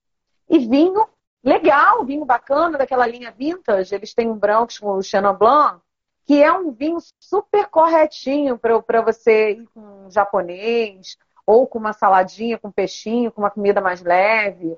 Enfim, é, inclusive tem aí os, os vinhos suaves de uvas viníferas, que são super muito acessíveis para as pessoas que estão começando a fazer aquela transição do vinho suave para o vinho seco. E são vinhos que eu vejo muito mais de vinícolas brasileiras com esse perfil do que de vinícolas estrangeiras é, ou de um vinho que vem importado. Né? A gente tem vários aí que eu posso citar, da própria, própria Almaden da Miolo, eles têm um, um suave de Cabernet Sauvignon, é, a Casa Perini tem o Macau, né, que é uma linha toda, Garibaldi também tem, enfim. É, então eu acho, eu não estou te ouvindo, Ana. Eu, agora eu tô te ouvindo no Sim, microfone. agora eu tô ouvindo. Agora eu tô ouvindo. A Pisato tem o. Tem, tem. Um. Eu esqueci o nome. É um nome bonitinho. Fausto. Não, não. Não, não, o, É o o suave. Fausto não é. é O Fausto é seco, é é o o- suave. Fausto Eu sei qual é. E fugiu. É, é o nome. Eu sei qual é. É um que ele até o, rótulo dele é bem bonitinho. Vermelho. Violete, violete, violete, uma coisa. Violete, Fausto Violete. Violete, ó, é isso aí. É um. É, que... Pisato Violete. Isso. É Desculpa, não é Fausto. Não, é outra linha da Pisato, que é o Violete, é que é um vinho é suave de uva vinífera. É. E aí, é, quando as pessoas às vezes, às vezes vêm falar comigo assim, ah, mas eu só tomo vinho suave, não sei o quê, eu, geralmente eu, eu indico esses que são suaves, de uvas viníferas, e depois eu já encorajo as pessoas a irem para o vinho meio seco, e depois chegarem aí no vinho seco. Isso aí é tudo um, trabalho de expansão das possibilidades do. Não é, eu não gosto de falar que seja uma evolução de paladar, porque cada um tem o seu paladar. Eu, eu costumo falar que, na verdade, é uma expansão do paladar, né? Que a Sim. pessoa está indo e, e, e, vai galgando degrau a degrau. Isso eu vejo muito com alguns clientes meus e eu, eu adoro, eu como profissional do vinho, adoro observar isso. A pessoa crescendo, indo numa crescente de começar a beber só vinho barato, sem, sem complexidade, e daqui a pouco já está num vinho um pouquinho melhor, e daí daqui a pouco isso aí vai crescendo, que eu acho que tem muito a ver com o que a Fabi falou da vivência do vinho. E com relação ao, ainda falando sobre vinho brasileiro, eu acho que os vinhos estão mais acessíveis, sim, estão um pouco mais em conta. Ainda tem os vinhos estratosféricos e super caros, que a gente fica pensando, gente, esse produtor, onde é que esse produtor está com a cabeça, né? É, é, poxa, hoje vi, vi um, vinho, um vinho mineiro, que eu não vou dizer qual é, no supermercado, 300 reais, né? Aqui no Rio de Janeiro. 300 reais, um vinho de Minas Gerais. Aí você olha, aonde que esse produtor deixando a cabeça. Ele está achando que é o quê? A produção dele é o quê? É minúscula? O que, que é? Não sei o que é. Mas não é tão minúsculo assim para estar tá no supermercado, né? Aí a gente começa a pensar. É, eu acho que existe um pouco dessa coisa de fora da realidade e um pouco de nenhuma vontade de democratizar o vinho, nenhuma vontade de levar o vinho para. Tem donos de vinícolas que não fazem nenhuma questão que o consumidor médio chegue lá. E eu estou falando de, de, de vinícola brasileira, até algumas famosas, que não fazem questão nenhuma de que o consumidor médio esteja lá, porque existe gente que paga. Paga porque a curiosidade em cima do vinho brasileiro está muito grande. Essa questão dos impostos, é, a gente vê que existem vinhos mais acessíveis, então é, é, é significativo, mas já não está tanto quanto antes, já existe aí alguns incentivos. A tendência é de que esses incentivos aumentem. Eu acho que ainda é necessário que o vinho no Brasil seja visto como um alimento e não como uma bebida alcoólica, porque a cachaça aqui tem mais incentivo do que o vinho, né? A produção da cachaça do que o vinho. Então eu acho que isso precisa ser, isso aí depende da gente que comunica o vinho, fazer esse tipo de pressão, né, para que é, o vinho brasileiro seja visto, é, tenha mais incentivos como em outros países para que sejam é, mais consumidos aqui internamente. É, e eu acho assim que as pessoas é, perderam, algumas perderam e a maioria é, baixou, diminuiu muito o preconceito com o vinho brasileiro porque viram que os vinhos brasileiros têm qualidade. E na pandemia, muita gente, na curiosidade, começou a provar vinhos brasileiros. Muito pelo trabalho da gente aqui na internet, de fomentar esse, esse consumo de falar que está difícil para todo mundo. Foi uma época que as pessoas não estavam trabalhando. A gente começou mesmo na boa vontade de ajudar o mercado interno. Porque a gente sabia Sim. o quanto estava sendo difícil para o nosso país e para as pessoas que produzem aqui dentro, né? Então a gente começou a incentivar e gostamos. A maioria do pessoal gostou e segue até hoje prestigiando o produto nacional. Eu concordo. Eu, eu, você falou, eu acho é, outro dia, eu acho que foi no podcast, outro dia aqui na live com os meninos, eu, eu, eu, cheguei a falar isso. Eu acho que o vinho brasileiro, na hora que ele, ele entender que ele tem que entrar naquele ponto do vinho barato que pode estar na mesa do, do, do brasileiro todo dia, ele vai ganhar um grande mercado. É claro que eh, não, não quer dizer que você não possa ter os vinhos de 700, 800, Sim. os vinhos premium brasileiros. Não, não, ninguém está dizendo isso. Mas a, a, com, com incentivo do governo, lógico, né? Para que tudo possa diminuir de preço, o vinho brasileiro tem que ser aquele que o, que o europeu compra a 1,50 euro. É a 2 euros. euros. Não é? É o, no, o nosso vinho tem que chegar para a gente nesse preço. E num vinho legal. Isso, né? exatamente. É, o, é isso. É o brasileiro que tem que preencher esse espaço, e não o chileno. Exatamente. Né? É, é, é né? isso.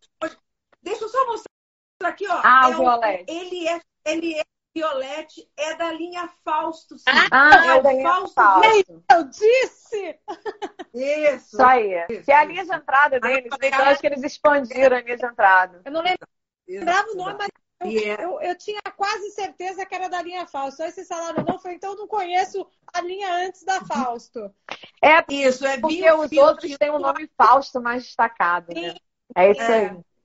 E é com Merlot, Cabernet Sauvignon e Alicante Boucher, que o Flávio coloca no e olha que lindeza. Inclusive, o Alicante né? Boucher da Pisato ah, é uma coisa é maravilhosa. Ah, é. Que tem no Brasil. É assim, é um dos meus vinhos preferidos brasileiros, é o varietal deles, o Alicante Isso. É, eu concordo muito com tudo que a Sabrina falou. É, eu que tenho que pesquisar muito preço de vinho, a gente tem que estar sempre dentro do mercado para entender como é que está funcionando né, essa, essa alta de vinho, essa baixa de vinho. Acho que a gente teve uma grande, um grande aumento de consumo de vinho brasileiro na pandemia, mas eu acho que ele caiu um pouco agora também. Não só ele, como todos os vinhos. Mas não só de brasileiros, quer falar. Foi uma queda geral. As pessoas voltaram a trabalhar, voltaram para a rua, muita gente voltou a beber cerveja Isso. ao invés de vinho. Acho que a gente teve não uma queda super brusca, tá? Não consigo dizer a porcentagem aqui, mas a gente teve sim uma queda, a gente pode ver pelo mercado, pelo quanto que a gente está vendendo nesse nicho de ano, pelo quanto de pedidos que a gente está recebendo. Então, assim, uhum. eu acho que as vinícolas brasileiras também já passaram da fase de falar que elas, ah, eu não consigo importar, não consigo exportar, não consigo uhum. teste, não consigo mandar para outros estados. É, acho que existem vinícolas boutiques que têm pouca produção, e que não tem mesmo volume para mandar esses vinhos para outros estados ou até mesmo para outros países. E acho Sim. também que o vinho chegar de uma maneira mais comercial na, na mesa do brasileiro, eu acho que os produtores brasileiros precisam começar a olhar um pouco para o lado, sabe? Tem, tem alguns que são muito fechadinhos, são muito é, resistentes em fazer pequenas. É, é, é, às vezes você, você, quer negociar um lote grande com, com eles, eles são muito resistentes. Né? Eu já passei por isso com algumas vinícolas que eu adoro, que eu precisava de vinho brasileiro para colocar num evento XPTO, e eu não consegui porque o cara não quer fazer uma negociação porque ele acha que o vinho dele é o melhor do mundo e ele não consegue. Frete caríssimo. Frete caríssimo para o Sudeste. Fica muito caro, eles elevam lá em cima e você desiste de colocar aquele vinho que você acha que é muito melhor do que muitos chilenos e muitos argentinos e muitos franceses que estão aí no mercado, que são porcaria. É... E você não consegue colocar, você não consegue é, é, é, é colocar isso de uma maneira simples para o brasileiro consumir, pelo menos aqui no Sudeste, tá? Eu não tenho noção em outros. Sim, sim. Eu acredito até que depois, agora a Fabi vai até poder falar melhor pra gente. Eu acredito que no Sul essa seja uma outra realidade. Sim. Aqui no Sudeste, acho que até por uma questão de distribuição, tem muita coisa que não, não chega aqui. E quando chega, já chega muito mais caro. Justamente por isso, talvez para a questão do frete, a questão da distribuição, a questão da logística e, e vários outros, eu... outros fatores. E fui em várias vinícolas. Teve um vinho de uma vinícola específica, não vou falar o nome, porque eu não acho elegante nem da minha parte, né? Mas eu fiquei apaixonada pelo vinho. Mas o bendito custava 600 reais, gente.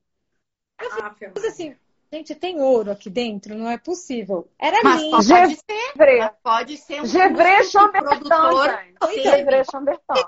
Só que aí ele tava 600 reais aí. Quando eu cheguei aqui, tem uma loja aqui em São Paulo que vende o mesmo vinho, inclusive eles mesmos. É, uma única loja vende esse vinho.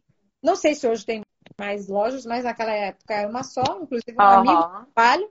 Mandei para ele, tem esse vinho aí? Quanto custa? Gente, estava quase 200 reais de diferença.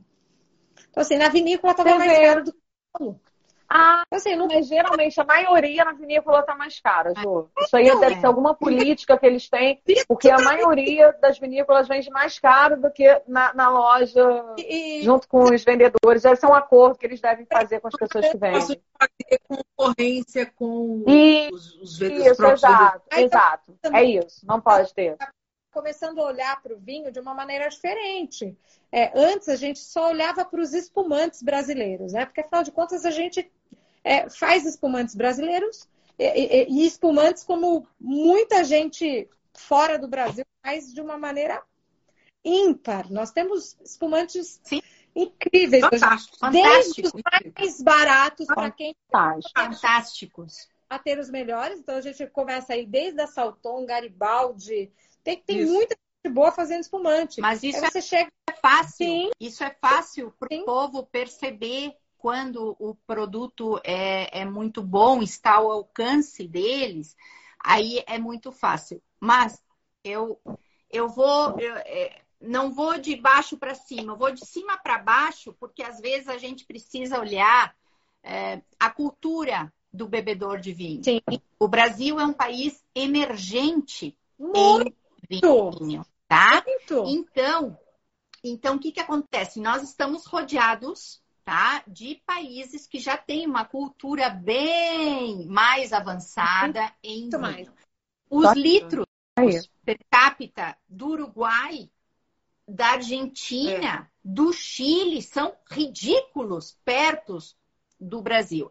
E sim, isso é uma história de conhecimento, é uma história de entender o que nós consumimos, porque eh, se fala muito superficialmente sobre vinhos e as pessoas que não entendem o que, que elas fazem, elas pegam o que o fulano falou, o que o ciclano falou a internet, embora ela ajude muito, ela atrapalha demais nessa função. Demais. As pessoas, se elas eh, tivessem um pouco uh, do, da, da, cultura do que o Uruguai, ou que a Argentina, ou que o Chile tem passado de vô para neto, para filho, enfim, tudo isso, a coisa ia mudar. Por quê? Uh, o Brasil sem, sem questionamentos, faz um dos melhores espumantes do mundo. Eu não questiono absolutamente. Porém, ele esbarra com o vinho, entendeu? Em países, né, como do lado do Uruguai, do lado. Mas eu digo esbarra no consumo. Não estou falando uhum. de qualidade. Qualidade. Tá? De qualidade, não. Mas por exemplo, vou dizer para vocês uma coisa que acontece e está aqui do meu lado. Eu tenho um amigo, um grande amigo meu, que tem uma vinícola né, incrível dentro da sua casa, só que ele não comercializa o vinho. A vinícola dele é incrível. O dia que vocês vierem para Porto Alegre, faço questão de levar vocês ali.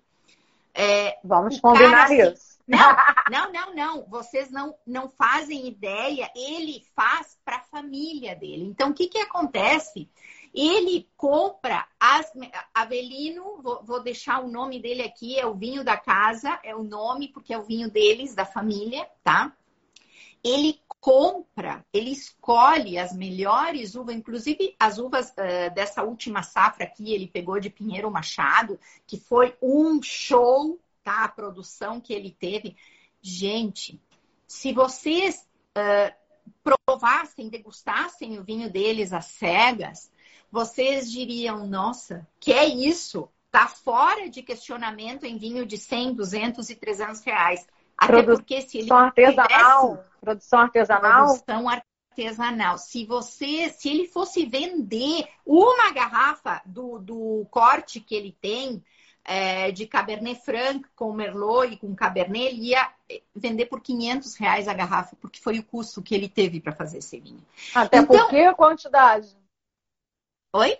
E a quantidade não, também, né? Que deve ser mínima. Lógico, porque e por que, que ele não comercializa isso? Porque é impossível. Sim. Quem é que vai querer comprar um vinho que não conhece, que porque Exato, é, é. é, inviável. Então, eu sempre nos meus cursos, eu, eu pego os vinhos dele, ele me empresta, diz, Fabi, eu vou, vou te dar para que eles experimentem. O pessoal fica encantado, encantado. Como agora, por exemplo, vou dizer para vocês um vinho que eu, que eu dei na oficina do vinho, que foi o da Alma Única, o S8 Chirá. Que espetáculo! É, incrível. Tem um aqui espetáculo de vinho. Se o festa, é uma única o festa depois vai ver isso. Mas assim, gente, um vinho espetacular. Inclusive depois o Mike veio aqui, uh, a gente comeu um churrasco e eu, eu servi as cegas para ele, sem. Mas que vinho é esse? Que vinho é esse? Que é esse? Porque foi um, um achado. Mas é, isso somos nós que conhecemos, somos nós que temos essa aproximação com o que realmente encanta. Agora, o, a população brasileira, isso a Ana falou muito bem o outro dia, eu, eu fiquei impressionada. Eu digo, meu não, Deus, não é isso? É. Eles é. não conhecem. Vocês acreditam? Não, vocês acreditam que em Porto Alegre, eu vou muito a restaurantes, eu adoro comer bem, vou dizer para vocês, além do meu low carb, eu dou minhas fugidas, eu adoro comer bem. Só que em Porto Alegre eu fui num restaurante, o único restaurante que abriu o vinho de forma correta, como deve ser aberto. Gente, nós estamos em Porto Alegre, no sul. É, é berço, é berço vinícola, entendeu? Então, eu falei para ele, meu Deus, e eu pensando, né? Mas como eu tô me assombrando, me espantando de uma coisa que tinha que ser muito normal? Uhum. É como tipo assim, sou honesto. Ah, que legal, tu é honesto, viva. Cara, isso é uma obrigação da gente Sim, ser honesto. Entendeu? Concordo. Então, o, o rapaz, ele disse assim: Ah, não, dona Fábio, é que eu aprendi uma vez que vieram me ensinar como abrir um vinho. Nossa, nossa, o, o, o meu respeito para você. O, nossa, eu não sei o que te diz. Tanto é que eu convidei ele para ser garçom dos meus eventos, porque eu fiquei encantada da forma que ele abriu. É, é uma coisa ridícula, entendeu? E a Sim. Ana falou outro dia que eu vi ali a, a, a população brasileira, ela precisa conhecer o que é o vinho, porque só ela conhecendo é que a gente vai passar vai esse conhecimento né? para os filhos, para os netos. Vai dar valor, né? Se não, tá? Se não, isso... Porque o que, o que, o que a gente que está nesse meio, às vezes foge para o entendimento, foge do nosso entendimento é que a grande maioria não participa desse conhecimento não. que a gente tem. Aí é que tá. E tem Sim. gente que eu vou sabe o que é. Mas é assim, e pessoas assim, que é trabalham até, como, pessoas que trabalham em restaurantes, pessoas que trabalham com vinho e que não têm essa vivência. Mas é aí tá, isso é inadmissível que o Rio Grande do Sul não coloque os seus colaboradores para aprender Fazer um treinamento, receber, a como abrir. Gente, mas o dono do restaurante ele acha que é desnecessário. Super, é. Aí é que tá. Gente, é só aí. Aqui tá... Um sommelier é desnecessário. Uhum. Ele acha Aqui que também todo fazer a eu dou carta e deixar Gente, assim, eu eu fico eu fico é, um pouco indignada, porque agora, é, como na Argentina, por exemplo, que eu estou indo muito seguido, que eu estou direto com as vinícolas lá, que eu estou trabalhando lá, é, como é raiz como é raiz para eles abrir, vender, falar Isso. sobre um vinho, é um garçom que não tem curso de sommelier, um garçom, ele te explica sobre o terroir, sobre o solo, sobre como que esse vinho vai chegar na tua mesa, caramba. Eu digo, não, só um pouquinho. É, é, uma, é uma distância abismal e a culpa, a culpa disso também é de nós, que nós uh, falamos e informamos as pessoas de uma forma profissional. Acho que não é por aí. Acho que a gente precisa começar do zero, mas do zero. Às vezes, o pessoal que vem nos cursos de iniciantes mesmo, Fábio, eu tenho vergonha de, de, de vir porque eu não sei nada, mas é tu que eu quero. É, é você que eu quero, é. que não sabe nada, que é, simplesmente. É, mas é o meu público também. Mas, gente, vamos, vamos, é vamos abrir o coração, Porque aí sabe? É que a gente consegue fazer uma difusão da cultura do vinho. O que a gente faz é difundir a cultura do vinho. O Brasil Exato. precisa estabelecer uma cultura do vinho para dar valor ao vinho, para que é, possa proporcionar experiências encantadoras é. com vinho para as pessoas. Mas isso será só possível quando os uh, grandes entendedores, os que falam de vinho, baixem a guarda uhum. e entendam que eles estão falando com pessoas que não sabem o que eles estão dizendo. Entendeu? Exatamente. Porque é muito fácil Exatamente. chegar e falar sobre, ah, não, porque o Brasil tem tem tantos vinhos. E daí, se a população não entende o que é vinho, a população vai comprar o teu vinho? Não. Exatamente. O Brasil então, ainda é então muito elitista nessa questão do vinho. Isso é muito claro. E existem algumas pessoas que não querem que esse conhecimento seja dividido. Isso a gente a vê também. Mas isso o, o, o cara que vende o vinho, ele não precisa convencer a gente a consumir mais.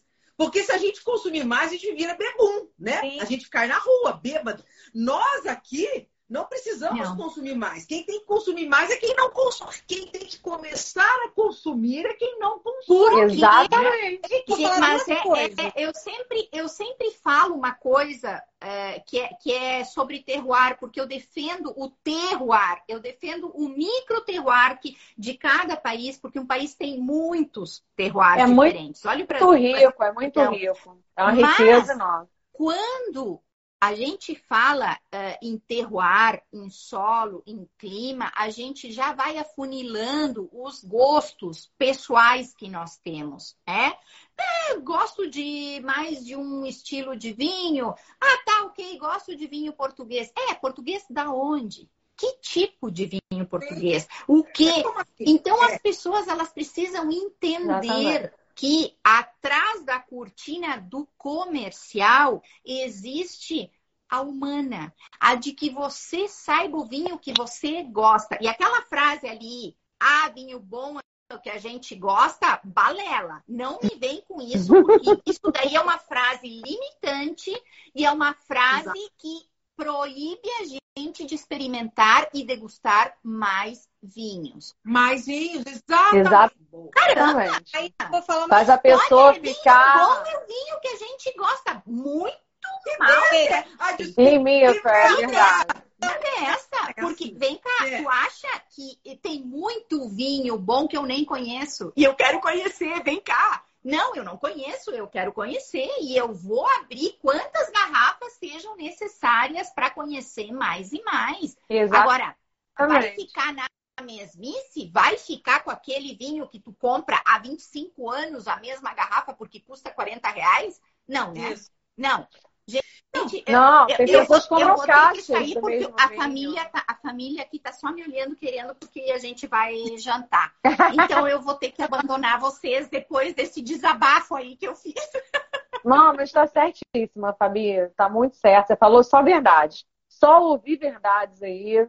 Nada, nada a declarar. Gente, ô Fabi, mas a gente era, mas eu vou acabar o papo aqui com as meninas. Hum. Mas assim, a, a nós três, né? Fale o nome das meninas. Agradecemos demais a sua participação, a sua presença. Você é uma querida. É, aqui para você. Que honra estar tá aqui hoje. Que demais. honra, maravilhosa. Ó, e nós, nós, vamos, nós vamos aí participar do, pelo Do... menos do Hulk. Né, Ju? Né, aí, levar os vinhos Vocês. Eu quero ir Galera livre, desentendida. Tô, tô, super, tô super curiosa. Gente, Pode contar um comigo na divulgação. para vocês. Conheço muitas pessoas também. Espero vocês quando quiserem aqui, ó, de braços abertos. Beijo. Beijo, Obrigada, Tchau, tchau. Obrigada. Tchau, tchau. Sabrina, Ju, teve gente aqui reclamando, uh, falando que a gente não interage com as pessoas aqui. Ah, Vocês eu interagi, ó, com, com Eu vi. É porque às vezes a gente está tão, tão absorta aqui, aqui no papo que a gente não está prestando atenção, gente. ó. Claudinha, um beijo. Não é que a gente Siqueira passou por aí também. Quem mais que passou? Ó, Todo mundo. uma galera. é, o. Ricardo, o seguidor que reclamou chama Ricardo. Conta, fala pra gente, escreve aí a sua dúvida que Ó, a gente adoro desenvolver equipe. Tem uma A gente pessoa aqui que gosta de desenvolver desenvolve. equipe, trabalha com, na moto, com- não, com moda. Mensagens. Concordo Olha isso. com vocês, é necessário. É isso aí, olha. Noronha, Liane Noronha falou aqui que é necessário sim a gente aprender, entender sobre o produto que a gente está vendendo e que a gente está consumindo também, né, Liane? eu Isso aí. Sobre o que a Fabi estava falando. Eu concordo com Isso. o que ela falou, tá? É, mas a gente tem outros lados também. Por exemplo, é, não sei como são. De novo, eu vou falar, eu, eu, eu vivo muito a realidade do Sudeste, então eu não sei como que é no Sul, como, como é em outros locais, que não é aqui o nosso. Porque eu ainda não tive oportunidade de ter essas vivências em outros estados. Mas assim, é, até aqui em São Paulo, por exemplo, que a gente tem um, até se a gente for parar para pensar em porcentagem, as pessoas de São Paulo bebem muito vinho. Lógico que não, a gente não está falando de todas as camadas, tá? A gente está falando do pessoal que tem mais acesso. Mas até quem não tem acesso tem muita dificuldade de aprender sobre vinho e às vezes tem é, é, é, como, como acessar alguma informação ou trabalha em algum lugar que vai te dar mais informação, porque eu dou muito treinamento. Mas o que a gente Uhum. vê para que essa coisa chegue de uma maneira mais simples na mesa do brasileiro é que também não tem treinamento suficiente, tá? É isso, exatamente. Eu também ia falar isso. bom os nossos, nós- as pessoas que trabalham nos, nos restaurantes, tem gente que não sabe nem que Malbec é uma uva. Para vocês Exatamente. falou sobre isso outro dia, que a pessoa Imagina isso. Malbec é marca. Não, Malbec é uma uva. E a gente está falando de grandes restaurantes. Eu dou treinamento É. toda semana em restaurante, tá?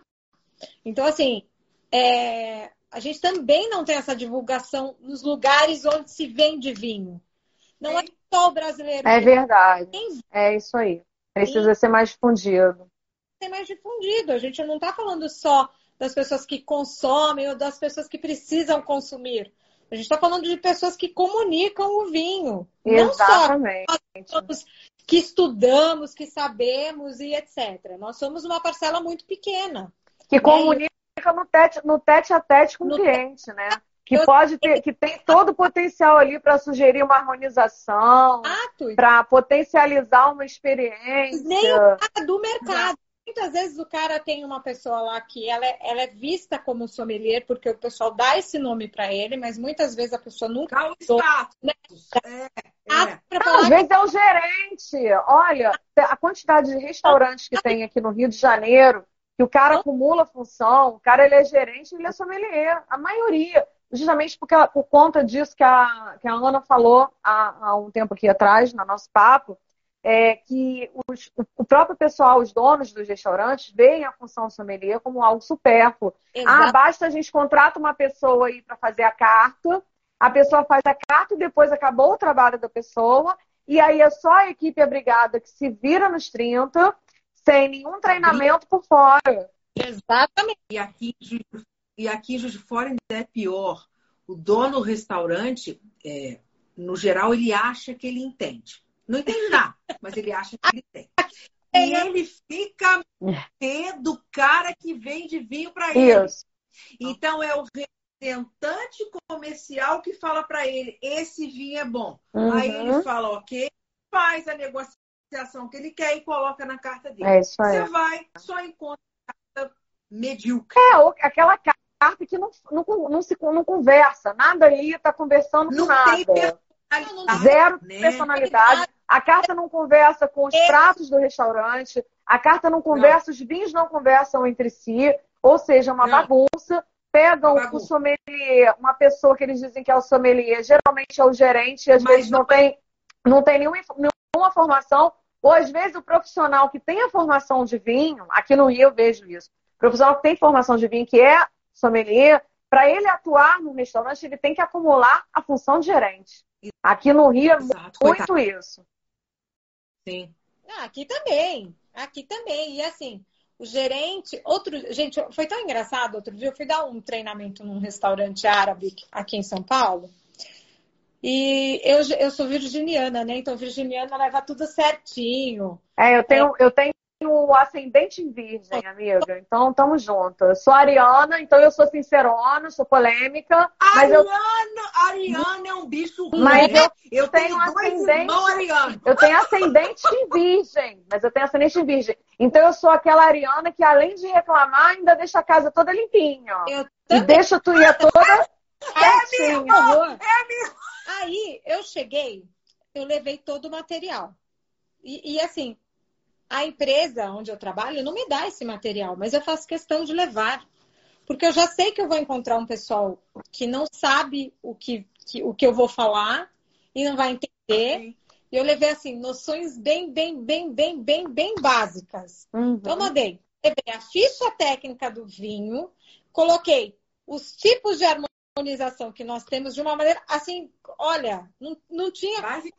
Exatamente levei tudo imprimido, bonito, imprimi tudo bonitinho, colorido, levo assim, o cara ficou assim, caramba, professora, eu dei até risada. e sabe o que aconteceu? Aumentou a venda deste vinho lá, especificamente. A tendência é aumentar. Porque o cara entendeu. Entendeu. Então, assim. E aí ele soube passar para o Se você é o cara que comunica vinho, então, e você está percebendo que o mercado não tem esse tipo de, de, de, de, de olhar, porque às vezes a gente olha para aquela pessoa e acha, ah, eu vou lá dar o treinamento de uma hora, porque é isso que a gente faz, vai dar o treinamento de uma hora, dois, três horas. Mas é vai isso. carinho. Chega lá e explica para aquele cara que está acostumado a tomar o vinho é, é, é, é suave, que não tem noção do que é uma uva é, é, é mais complexa. Vinífera, uma uva de um terroir, né? Não é um vinho simples. Vai explicar para esse cara. Conta a história da vinícola para ele. Fala, fala sobre a uva. Qual a diferença dela com a diferença de uma uva não vinífera, né? Só entender, porque o cara vai vender o teu produto. Então, se Sim. ele vai vender o teu produto Sim. e você tem esse conhecimento, você precisa chegar lá e passar isso para esse cara. Aqui em Juiz de Fora, como que é uma cidade um pouco mais no interior e não tem muito essa, né?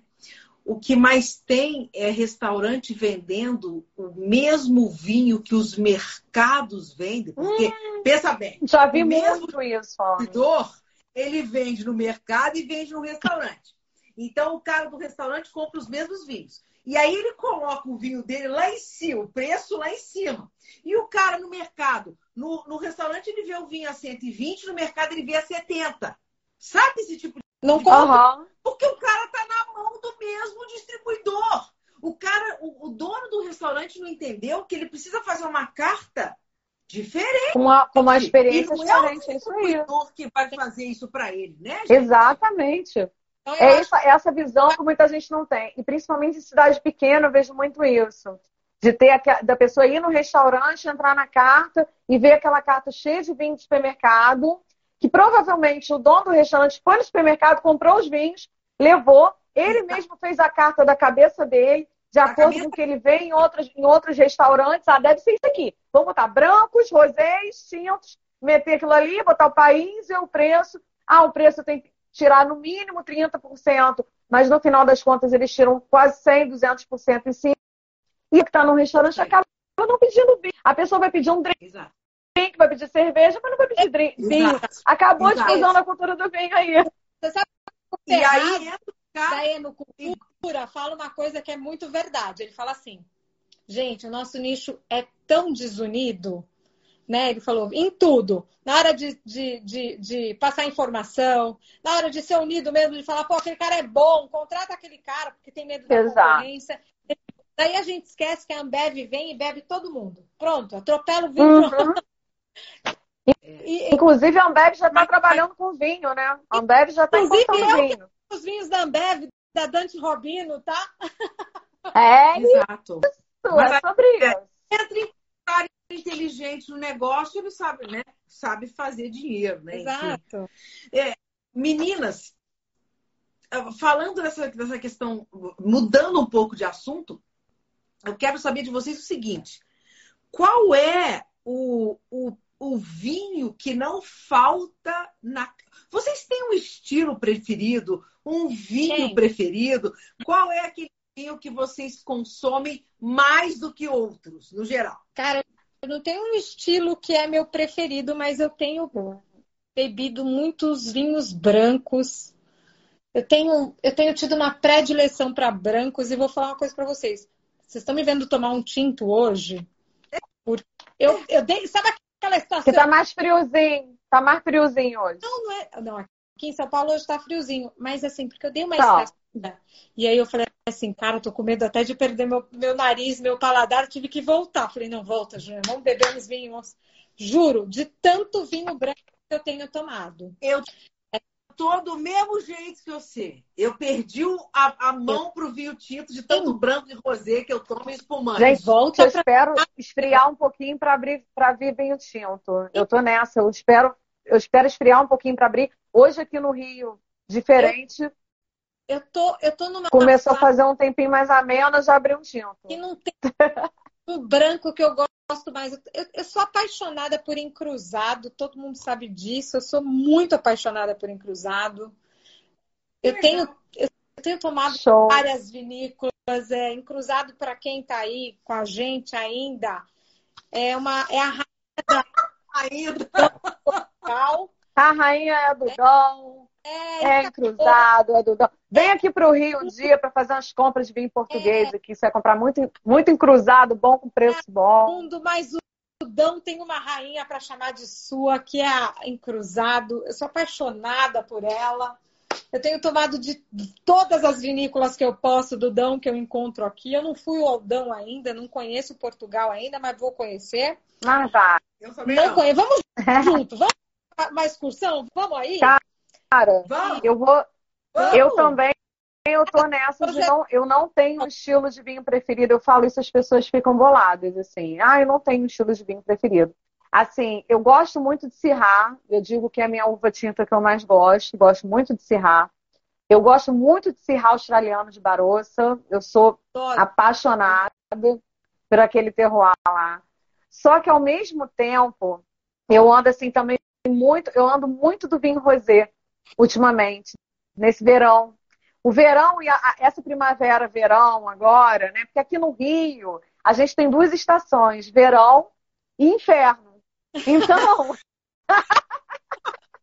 então a gente passa o ano todo meio que pensando em vinho branco, vinho rosé, espumante. Eu tenho uma casa na Serra, então quem me acompanha me vê direto na Serra.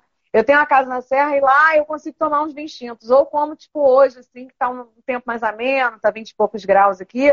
Aí a gente consegue tomar um vinhozinho tinto, com, né, com uma coisinha. Mas eu gosto muito de vinho rosé. Eu sou apaixonada por rosé da Provence. Ah, eu tenho uma paixão por rosé da Provence aqui, porque eu acho que é a cara do Rio de Janeiro né? Esse clima meio é. marítimo, meio mediterrâneo. E é. aqui eu acho que combina muito. Eu gosto muito daquele corte clássico da Provence, de Grenache, de Syrah, Sanson, é, Mourvedre. Eu sou apaixonada. É, é, assim, se eu te falar que é um estilo de vinho que eu tenho, que eu gosto. E o meu vinho tinto é Syrah. E o meu vinho branco é Riesling. É uma paixão ah, por Riesling da Alsácia. Eu também. Riesling da Alsácia Riesling... é uma paixão tem um grande pedaço no meu coração. Mosel, para mim, é, é imbatível. A Mosel é maravilhoso, Reingal. Mas a, a, o Riesling da Alsácia, aquele Van da Alsácia, Riesling, é, arrebata meu coração. Então, eu gosto mais dos alemães do que dos alsacianos, tá? É... Não, eu já prefiro mais alsácia, que a alsácia não tem aquela nota Ai, de petróleo muito pronunciada, mas eu gosto dos dois. E você vê que é isso, né? Cada um tem a sua preferência, mas vocês estão falando, vocês estão falando aí das preferências, estão falando de Provence, estão falando de Riesling, nós falamos de, de Portugal. São to... e, e o, que eu, o que eu sempre gosto de, de frisar é o seguinte: essa gente faz vinho desde uma época que a gente não pensava em existir, né? Então eu acho que são referências muito muito fortes. É claro que no Brasil a gente está em outro terroir, estamos em outro hemisfério, estamos em outra situação. A gente não vai copiar, não tem condição de copiar o que é feito na Alemanha, Exato. em Portugal, não é isso. Mas você aprender com o que é feito com, com essas pessoas que fazem vinho há mais de mil é, anos, né? Exato. né? Eu acho que as pessoas têm que se abrir, abrir os horizontes. Foi o que... Olha isso. O produtor né? brasileiro é muito fechadinho. Precisa se ampliar. É se inspirar, se inspirar para criar nossa própria identidade. Porque eu acho que o brasileiro já está criando a, a, identidade do vinho brasileiro, está sendo Outro criado ainda. Um jovem enólogo, a, a, a frase: não, eu não preciso viajar. Vinificação é tudo igual. A gente sabe tudo que existe para fazer de vinificação. Aí eu fiquei olhando assim para ele, eu pensei, eu, eu não falei nada, mas eu pensei, é tá aí o erro é, dele. É, ele acha que não há nada para ele aprender. Porque olha, né? olha só, você tem que chegar e falar, querido, não é só sobre vinificação que a gente está falando. Entendeu? A gente não está falando só sobre vinificação. É muito além, é sobre viticultura, é, de, é como que a viticultura impacta na, na, no, no, vinho que vai na taça da pessoa. A vinificação ali é um intermediário entre a viticultura e a taça. É o final. Mas no, é o final. E é o final. O final das contas é muito além. Que, se ela não entende que ela tem muito a aprender, eu acho que ela fica limitada no que ela seria capaz de fazer. Exato, né? porque cada lugar, cara, cada, cada lugar tem a sua, a, a sua identidade. E dentro dessa identidade, você pode se inspirar para fazer alguma coisa aqui, né? Aqui no Brasil. Como a gente está vendo aí, a gente vê, tem pinotagem no Brasil, né? Vinhos de uva pinotagem que a gente só via na África do Sul, tem no Brasil. O Brasil está fazendo uns Malbecs, Malbecs muito tá interessantes. Quem está fazendo pinotagem? Casa Marques Pereira tinha um rosé de pinotage, pinotage blush. É, é, e tem, acho que tem algumas outras aí que eu já vi, mas agora na minha cabeça a primeira que eu lembrei foi a Casa Marques Pereira. Que eles têm um. O pinotage blush deles é um rosé de pinotage que é divino. É, você pega essas novas vinícolas aqui do Sudeste mesmo, você pegar em Vernia, os caras estão estudando, tá bonito o vinho deles. Malbec brasileiro. Eu vi que o Bruno Motter entrou aí na nossa live. Não sei se ele ainda está. Eu não sei é. se ele ainda está aí. Mas Malbec brasileiro, ele faz um Malbec, um Malbec incrível. E o Bruno fez enologia na, em Mendoza, Sim. né? E eu falo para ele que ele é o rei do Malbec no Brasil. Ele se inspirou, ele sabe tudo né? Exatamente. Ele faz um Malbec, assim, muito bacana, desde o, da, da linha dele mais acessível. E tá aí um exemplo de, de quem pode pegar uma experiência de fora do Brasil para poder se inspirar, para poder criar uma identidade brasileira.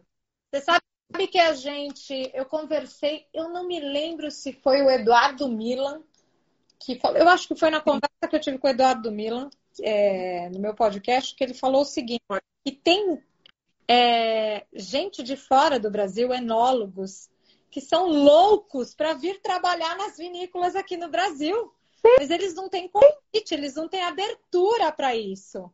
Porque o cara ele, ele, quer vir, ver o que está tendo de bom aqui, ele quer aprender, ele quer ele quer ter essa troca, ele quer pegar o cara e levar. Alguns tiveram, alguns tiveram essa chance há muito tempo atrás, como o seu Adolfo Lona, como é, o senhor Mário Geise, é, que tiveram a chance de desbravar o Brasil e hoje em dia eu tenho um respeito enorme pelo trabalho dos dois. Eu estive com o seu Adolfo agora é, no Descorchados, aqui do Rio de Janeiro, né? Ele teve em São Paulo também, Ana.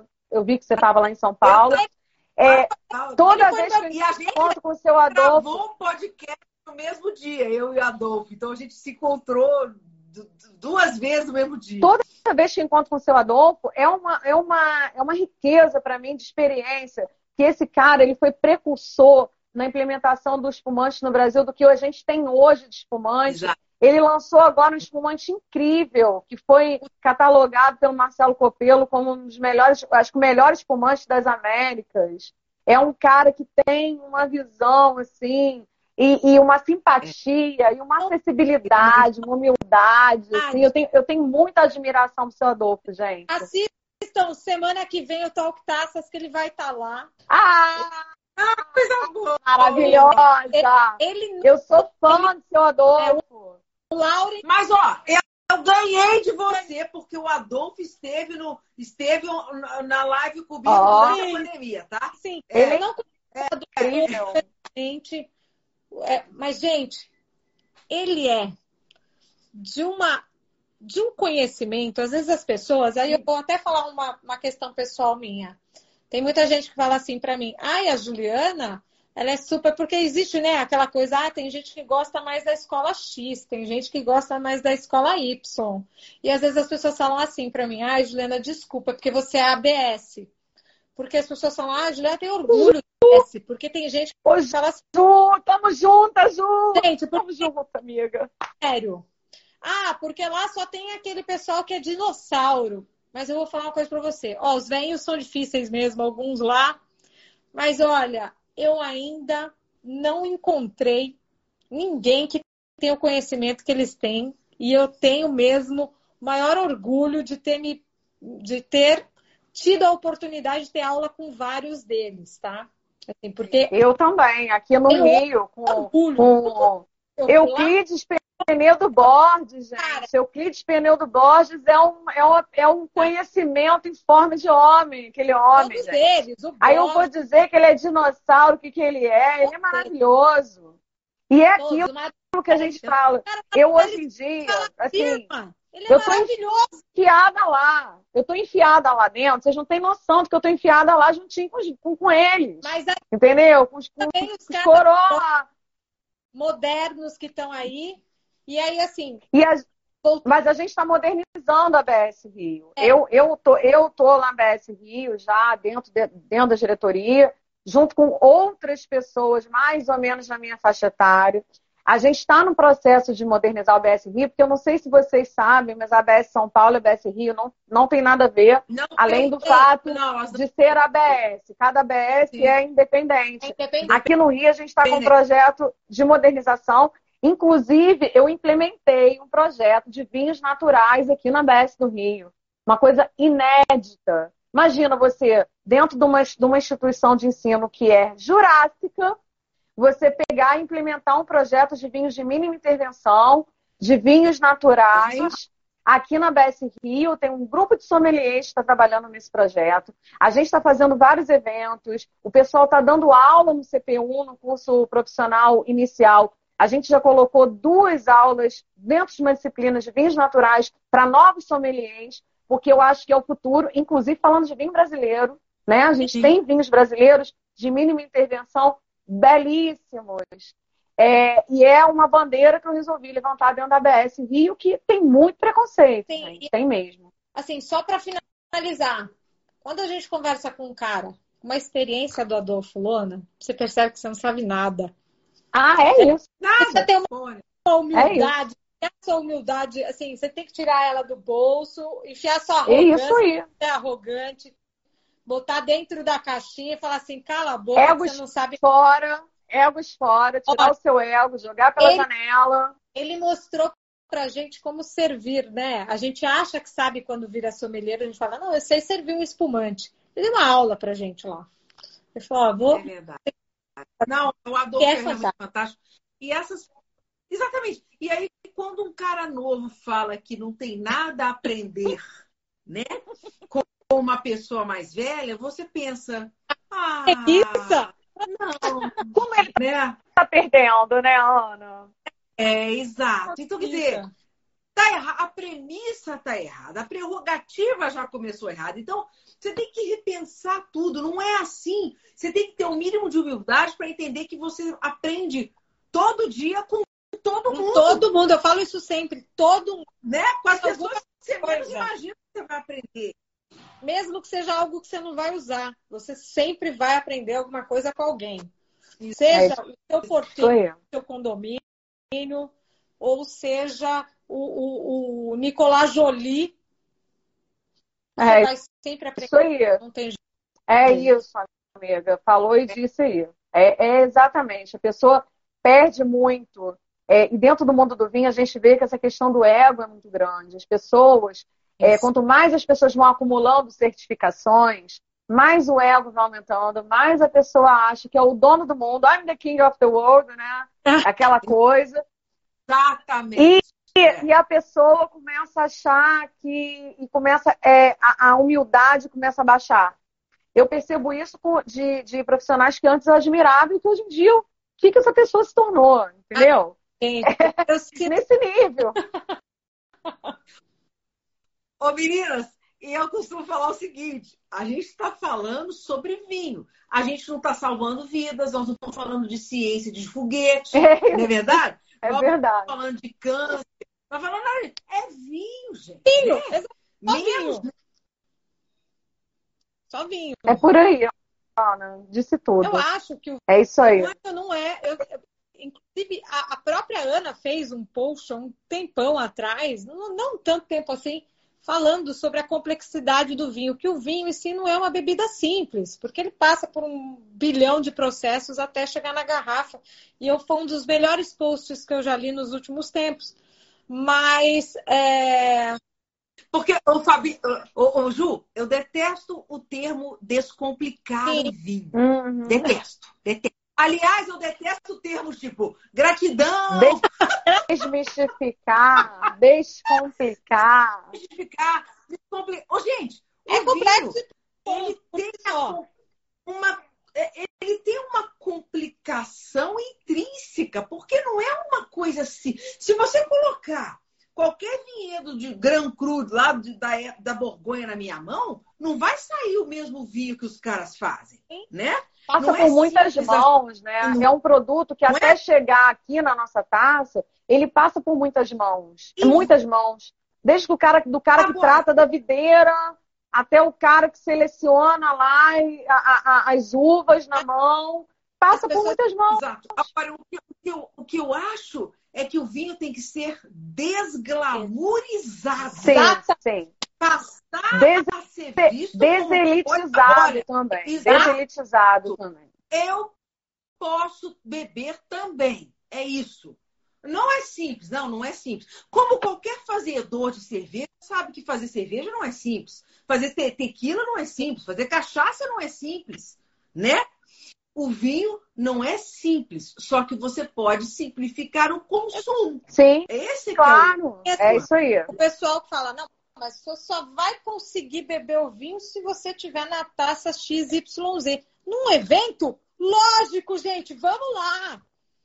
Mas se você não tem, se você está em algum lugar, sei lá, do planeta, você não precisa estar só na piscina. Porque às vezes as pessoas Exato. piscina não vai. Não, vai em qualquer lugar, caceta. Se é algum lugar. Um copão, um copão de vidro, o cara te fala, você tem um copinho de requeijão é, fala... só, é. então vai tomar no copinho de requeijão. Essa que é a verdade. Nada bebe no gargalo. Isso, é isso. É, é isso, gente. É isso.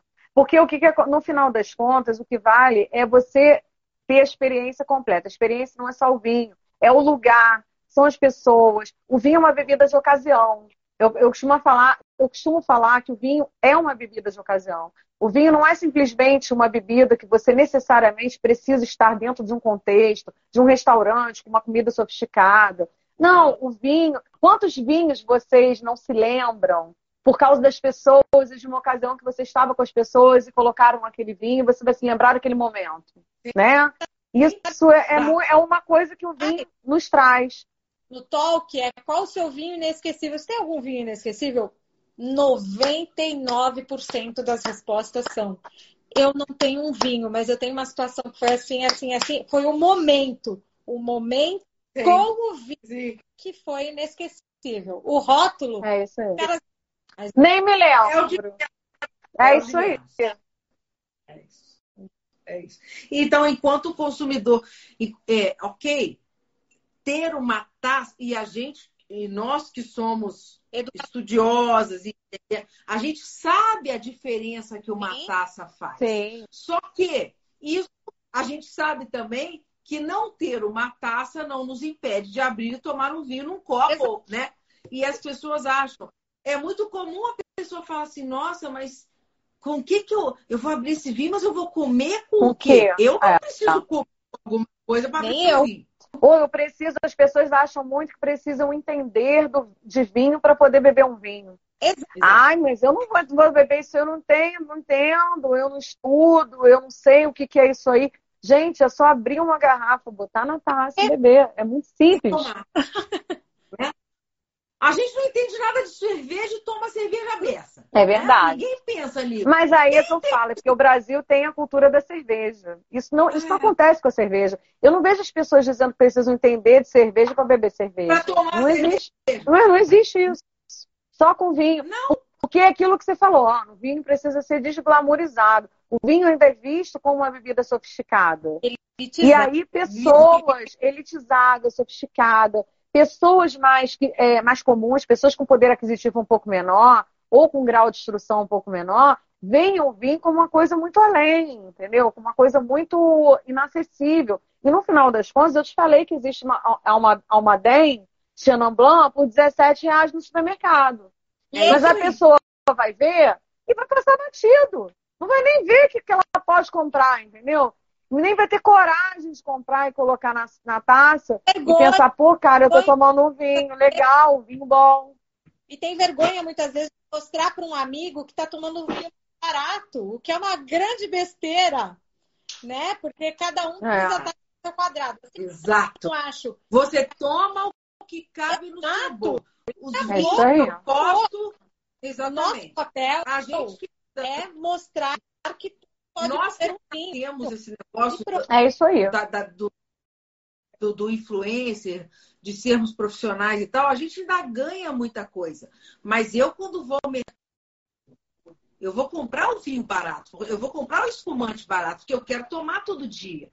Eu não posso tomar vinho de 100 reais todo dia, né? Então, Claro. assim, e eu nem vergonha de postar os rótulos mais baratinhos, porque as pessoas têm que ver que é o que eu estou tomando mesmo. Mas É a ideia é? é essa. Eu acho que o papel do influenciador é, no mundo do vinho é justamente mostrar para as pessoas é, que ainda têm um certo medo e um certo receio que é possível a pessoa comprar um vinho que está dentro, que caiba dentro do teu bolso e ter um momento com vinho. E se lembrar de um momento com pessoas com vinho. E ter um prazer de tomar um vinho. Com uma comida que pode ser qualquer uma. Pode ser batata frita, Qualquer- pode ser pastel, pode ser hambúrguer, pode ser cachorro quente. Pega um vinho simples e põe no arroz e feijão do dia a dia aí, que você vai fazer um, É isso aí. um arroz e feijão, comprar aquele cabernet é, Sauvignon Eu acho que o papel do influenciador tem que ser esse, de mostrar o vinho no nosso dia a dia. Por isso que, assim, eu gosto de fazer vídeos, fazer rios, de vez em quando eu faço, mas eu gosto muito de fazer foto. Eu com vinho lá no meu quintal, as pessoas verem. Isso. Caraca, pô, eu posso tomar um vinho no meu quintal também, cara. Exato. Sabe? É, é, é um Exato. pouco disso, sabe? em qualquer lugar. Sabe que eu fui em janeiro e eu fiz questão de postar, porque eu, eu, eu tenho a possibilidade de ficar dentro das áreas VIPs do, do, do- dos aeroportos, mas eu fiz um vídeo Mas é muito fina, né? assim na É. Eu fico ali com o pessoal da Então, geral. Ela é a moça do cartão black. Não é? Eu não, o marido, hein? O marido. Mas aí, gente, eu fui mostrar, eu fiz um, eu fiz um, um story na hora e ainda falei nos stories. Falei, olha aqui, gente, tô aqui na salona VIP, vou mostrar para vocês os vinho que tem aqui, porque todo mundo acha que quem entra na sala VIP tá tomando o vinho topzera. Champanhe, topzera das galáxias lá. É isso aí. Entendeu? Aí, aí todo mundo. O ponto, gente, eu escrevi. Nossa, É isso que eles, é isso que eles servem, meu povo. Vocês estão achando que o povo da área VIP entra aqui e toma o quê? Dom é. Perignon? É. Dom Perignon, Pierre Bernois. Eu falei. Não é isso não, meu povo. Bom. Menina, eu quero. Gente, nós, nós, eu preciso liberar vocês, né? Porque eu também é sacanagem, né? Eu quero que vocês. É, eu queria que vocês falassem aqui para mim o seguinte: é, vocês são pessoas que as pessoas se inspiram, se espelham, principalmente as meninas, as mulheres, enfim. E tem muitas. Estamos aqui é, todas acima dos 40, né? E aí a gente tem aí uma, uma, uma, uma gama de jovens vindo aí com 20 e poucos anos que estão entrando nessa área do vinho. Qual o conselho que vocês dariam para essa juventude aí, para essa moçada que gosta de vinho, curte vinho e pretende se profissionalizar? Quer começar? Pode ser. Eu acho que eu falaria para essas pessoas que nem sempre o vinho bom precisa ser caro. Então, é, eu, eu, tenho visto umas pessoas mais jovens é, com preconceito com vinho barato e é muito fácil você. Isso eu estou falando para jovens que estão se profissionalizando, né? Não estou falando para qualquer jovem. É muito comum as pessoas acharem. É, é, muito fácil você comprar um vinho de 300 reais, provar, fazer uma avaliação técnica e dizer que esse vinho é bom um vinho de 300 reais, ele né? É obrigação, não é? Não, ele tem obrigação de ser bom. Entregar. O vinho de 300 reais tem obrigação de ser bom. Mas é. tem gente, inclusive jovens que já têm aí, jovens enófilos que pensam em se profissionalizar e que já têm uma, uma renda, uma carreira consolidada, que acham que o vinho abaixo de 100 reais, por exemplo, não vão te entregar nada. Muito pelo contrário, eu acho que os bons profissionais sabem distinguir um vinho bom de um vinho ruim, independente da faixa de preço. Existem vinhos com menos de 100 reais que vão te entregar bastante, talvez vinhos acima de 100 não entreguem. Mas você precisa ter a mente aberta para poder ter essa, essa percepção entendeu? Você precisa ter a mente aberta, precisa provar de tudo para ter essa percepção e provar de tudo sem preconceito, sem se ater a preço, sem se ater a produtor, sem se ater a, a país, a nada. Por isso que eu sou uma pessoa que eu sou muito a favor de degustações cegas. Inclusive nas, nas, na, nas próprias degustações que eu, às vezes, dos eventos que eu faço aqui em Niterói, no Rio, Andei fazendo uns eventos aqui em Niterói, né? Que é uma cidade que tem muito pouca coisa aqui, é meio que uma cidade satélite do Rio. Me chama! Me chama para os seus Pode eventos. deixar. Tenho prazer em ir. Ah, eu amo, adoro. Ah, vem todas. Eu tô venham pertinho, todas. Pertinho. Venham é. todas, eu adoro. Você tá pertinho, né, Ana? Você tá duas horas daqui, mais ou menos, né? Eu tô pertinho. Pego meu carro em duas horas eu tô aí. É isso aí. Então, gente, é o seguinte. Eu sempre falo, eu sempre faço questão de fazer as cegas. E é incrível como as pessoas, as pessoas que não são do vinho, as pessoas só bebem, né? É, eu, eu, de vez em quando eu faço a compraria de mulheres. Então, pessoal, a, a galera vai para beber. Na verdade, primeiro o chamariz maior é o vinho e é o encontro. E as pessoas se surpreendem provando sem ver o rótulo. Que às vezes aquele vinho mais simples agrada a ela muito mais do que um vinho mais caro. Então, eu acho que o que eu falaria é isso, para qualquer pessoa que está querendo começar. Mente aberta, com relação a vinho natural, vinhos de mínima intervenção, é, vinho com barrica, sem barrica, vinho com química, sem química. Tenham a mente aberta, sejam pessoas plurais dentro do mundo vinho, que isso só traz é, conhecimento para gente. Para mim é o seguinte: estude. Né? A, a mente aberta também está dentro do estudo. Você precisa estudar muito. Quando você achar que você sabe alguma coisa, dá um passo para trás. Porque se você Sim. tudo, você já morreu. A verdade é essa. É Ninguém isso aí. Sabe, a gente não sabe é absolutamente isso. nada. A gente não sabe nada. É a pessoa que acha que já sabe nada. tudo. Ela... A capa da, da arrogância. É, o que você vê na internet nem sempre é o que é verdade. É, a gente, a gente que trabalha um pouco com a internet, eu, eu, sempre falo, a internet não é meu foco principal, porque eu consigo trabalhar muito bem fora, graças a Deus, mas não é todo mundo que consegue fazer isso. Mas se você é um veículo também que está ali na internet e você é jovem que está consumindo a gente, lógico, eu tenho menos seguidores que vocês, é... mas eu tenho bastante. Mas quase 10 mil é, não é pouco, não. A gente Amiga, isso aí é um lote, eu gosto, gosto de falar isso assim para os colegas, para as colegas. É um lote que você está capinando. E eu dou muito valor a quem está capinando o lote é. aí desde o início. E você está fazendo um trabalho muito consistente, porque é só o que, o que me mostra disso, porque você está crescendo dia após dia. E isso deve um trabalho consistente que você está fazendo e é, para as pessoas. Estude, tenha humildade para falar que você não domina aquele, aquele assunto. É, eu, eu, eu, sempre falo isso, eu tenho muita humildade de falar, cara, eu não sei fazer isso aqui. Vocês terem uma ideia, é, o exemplo que eu vou dar para vocês aqui, é, quando eu terminei a ABS e quando eu tinha acabado de fazer o WCIT 2, é, ou SIT, como gostam de dizer, porque as pessoas gostam de corrigir também, viu? O povo do vinho vem me corrigir. Aqui no Rio, aqui no Rio a gente fala W7 e ninguém corrige ninguém. É, então, aí é, o pessoal vem e fala assim, mas quando você vai fazer o 3? Mas você não fez o 3 ainda? Nossa, mas você ainda não é 3? Aí, ô Ju, eu ouvi de uma pessoa, eu fiz Olha um, pessoa. o 2 e o 3 num ano só tá? Eu fiz não os teve três no mesmo ano. Não teve e vida, amiga. Fiz um uma pessoa de uma, de uma professora. O quê? Você vai fazer o um, o dois, você vai fazer o dois, agora o dois. Não, não faça, porque isso, que aquilo, que aquilo, que aquilo, porque quando eu tentei fazer correndo, eu tomei pau. Cara, cada um é cada não um. é cada um, exatamente. É isso. Tem é isso. Cada um tem um tempo para você para se dedicar. cada um tem, tem, tem tudo. Não Cada é, pessoa... é, não tem. Agora, pra mim, funcionou. Um, dois, três, tum, Agora, que foi a melhor coisa que você fez, Ana, porque você já estava no ritmo. E junto com a ABS, tá? Você já estava no pique. Já estava no pique. Eu fiz a ABS e WCS tudo junto. Eu não fiz a ABS é, e W3 junto, porque para mim tinha muita coisa. Porque fora isso, a gente é mãe, a gente é esposa, claro. a gente.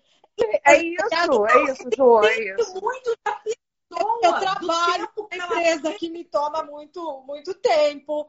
Então, assim, eu falei, é. não dou conta agora. A hora que eu tenho é, se falar, agora eu vou fazer, porque, gente, quando eu falo para vocês, estudem, mas prestem atenção. É, saibam escolher o seu, o seu, o seu certificado. As suas batalhas. É, exatamente. Isso. Às vezes você não quer trabalhar com vinho. Então, vai fazer um curso pequeno, de, desse tanto uhum. de profissionais que tem aí. A Sabrina, a Ana, eu, todo mundo que dá uma consultoria, que faz um, um, uma palestra, que faz um, um, um jantar harmonizado para te explicar alguma coisa. Mas, assim, só invista seu grande dinheiro se você vai trabalhar com isso. Porque as provas. É verdade. Eu vou fazer o 3 agora, para vocês terem uma ideia, porque todo mundo fala assim, a pessoa do vinho sabe tudo. Eu teve uma parte ali do, do, do, do livro, porque eu já estou estudando, que eu mandei para um amigo meu, para o Pablo. É, falei, Pablo. O Pablo é o querido. É maravilhoso, ele é um fera. Pablo, preciso. Ah, minha filha, esse, o Pablo, eu não sei nem não conheço ele, mas deram pacas, porque eu comprei aí com ele, uma amiga. Exato. Enfim, me falou dele. Ele, é, ele é um cara super estudioso, assim, que ajuda muita gente. E olha que eu não tô. E olha que eu não estou nem fazendo W7, tá? Eu estou fazendo ISG, Advanced Wine Certification. Eu não estou nem fazendo W7. Você vê, já conheço esse menino. De ouvir falar. de uma outra questão dele que chega para mim no WhatsApp. Nossa, mas você teve um crescimento muito rápido no vinho, né, Juliana? Acho que tive mesmo em algumas questões. Mas a gente precisa estudar, gente. A verdade é essa. A gente tem que estudar. Eu, eu, eu, outro dia eu falei no podcast. A minha, a minha vivência com vinho começou em 2018. Então, eu, tenho, eu, não sou, eu sou velha de idade. mas eu sou nova no vinho. E isso não quer dizer que você não possa avançar e Sim, evoluir claro. rápido. Sim, do mas a gente interesse precisa continuar estudando. Então, a minha, a minha maior dica sempre. é estude. Sim, você pode, Olha- dete- você pode determinar o período, por exemplo. Você vai fazer um- um- uma certificação, aí, cara, agora esse ano eu não vou fazer outro, ano que vem eu faço outro. Isso, cara, Isso. É, é- isso vai de cada pessoa achar qual que é o cada momento certo de fazer, que é o que a Ju acabou de falar. De cada bolsa, Eu vou dizer mais para vocês. Vou dizer mais. Mereci uma live só para falar dos formatos de ensino de vinho. Vamos fazer, Que- Ana. Vamos fazer, sou super a favor. Ah, porque eu acho que isso aí já é um assunto à parte, né? Eu acho, eu sou super a favor de fazer. Se quiser fazer, pode contar comigo, porque eu tenho muita coisa para falar sobre esse Nossa, eu também. assunto. tanto nesses últimos anos nesse sentido. Olha, e assim, por isso que eu falo. Com relação a valores, com relação a formato, com relação a esse engessamento das ideias. Porque esses né? Da forma cursos de também são elitistas. Você falou de valores, vou, os cursos são elitistas e são segregadores. tem uma pessoa que. Quem tem condição de fazer um diploma? Médico? 70 mil reais. É um valor de um carro popular. Gente, E tem gente que eu conheço que está se endividando, pessoas que estão se endividando. Aí eu penso, qual o propósito para pagar? Qual o propósito? Qual é a garantia que a gente tem do retorno disso para a gente profissionalmente? Dessa Exato. grana toda. Que a gente investe. Exato. foco. E eu comecei a fazer o diploma. Eu comecei o diploma. Veio a pandemia, aí para tudo, repensa tudo. Ok, onde é que isso vai? O que, o que, que isso vai me, me retornar? É Você isso. começa a É pensar isso. um monte de coisa, né? É isso. E aí, tipo, ok, mas por que, que eu tenho que avaliar o vinho assim, assim, assim? Por que, que eu não posso falar que o vinho me lembra quando a minha mãe fazia não sei o quê? Então, É quer dizer, isso. né? É isso. Ah, então, então, assim, vamos, maravilhosa. vamos, vamos, Vamos fazer. disso. Isso é um assunto muito, é um assunto muito necessário que eu vejo que muitas pessoas têm medo de falar sobre esse assunto. Eu não tenho, eu vou mais Eu também além, viu? Eu também. Mais de uma pessoa já veio me procurar. Gente, para fora do Brasil. é, veio me procurar.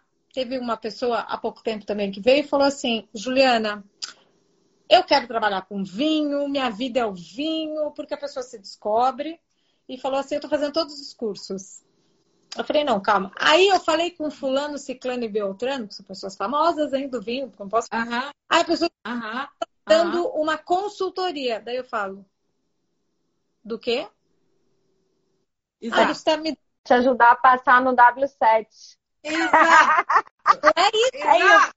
E tem gente ganhando dinheiro com isso paralelamente. Não, tem, Pessoas dando mentoria gente para os outros. tá. Ou seja, a pessoa paga o curso, 10 conto, e vai pagar a mentoria. E eu não cobro Pra nada para falar o seguinte. Eu não cobro nada para falar o seguinte. Basta ler aquela apostila, tá? Não, Decorar Tá de, de có e salteada apostila. fulano que é, é de tal lugar me cobrou 6 mil reais para dar uma, uma mentoria. Eu fiz assim, caramba, meu, paga para mim que eu te, eu te cobro 500 para falar o que ele te falou. E aí, sabe o que eu falei para essa pessoa? Eu falei para ela, falei, olha, vou ser bem sincera com você, você não precisa de mentoria, você precisa estudar. Você não precisa Abrir um livro. Exato. Tá dando mentoria para a pessoa para falar quais os cursos que ela tem que fazer, o que, como ela tem que fazer. É e prome- e prometeu para a pessoa é, que colocaria ela em algum nicho aí. Cara, como é que se promete um negócio desse numa pessoa? E o- que O mais impressionante é acreditar nessa conversa, né? É isso. Gente, não existe almoço grátis. Entendeu? Não. Isso aí é o fato. Não existe almoço grátis. Que medo! Tudo aí. é, a- a- as pessoas estão pegando, fuçando coisas, tudo para ganhar uma grana. Entendeu? Então, tem- o que eu tenho vendo de gente aí, entendeu? é, ok, o cara que vende simulado, eu acho top. Sabe por quê?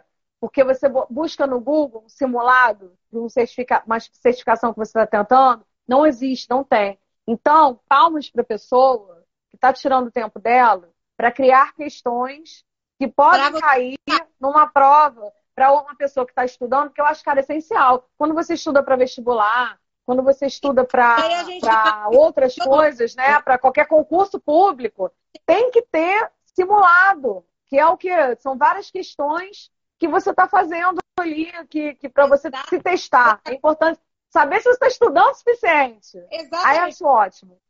e aí eu acho ótimo. Agora, essa história de mentoria, de você de ter aula, aula particular paralela, cara, tu já pagou 10 conto, pessoa.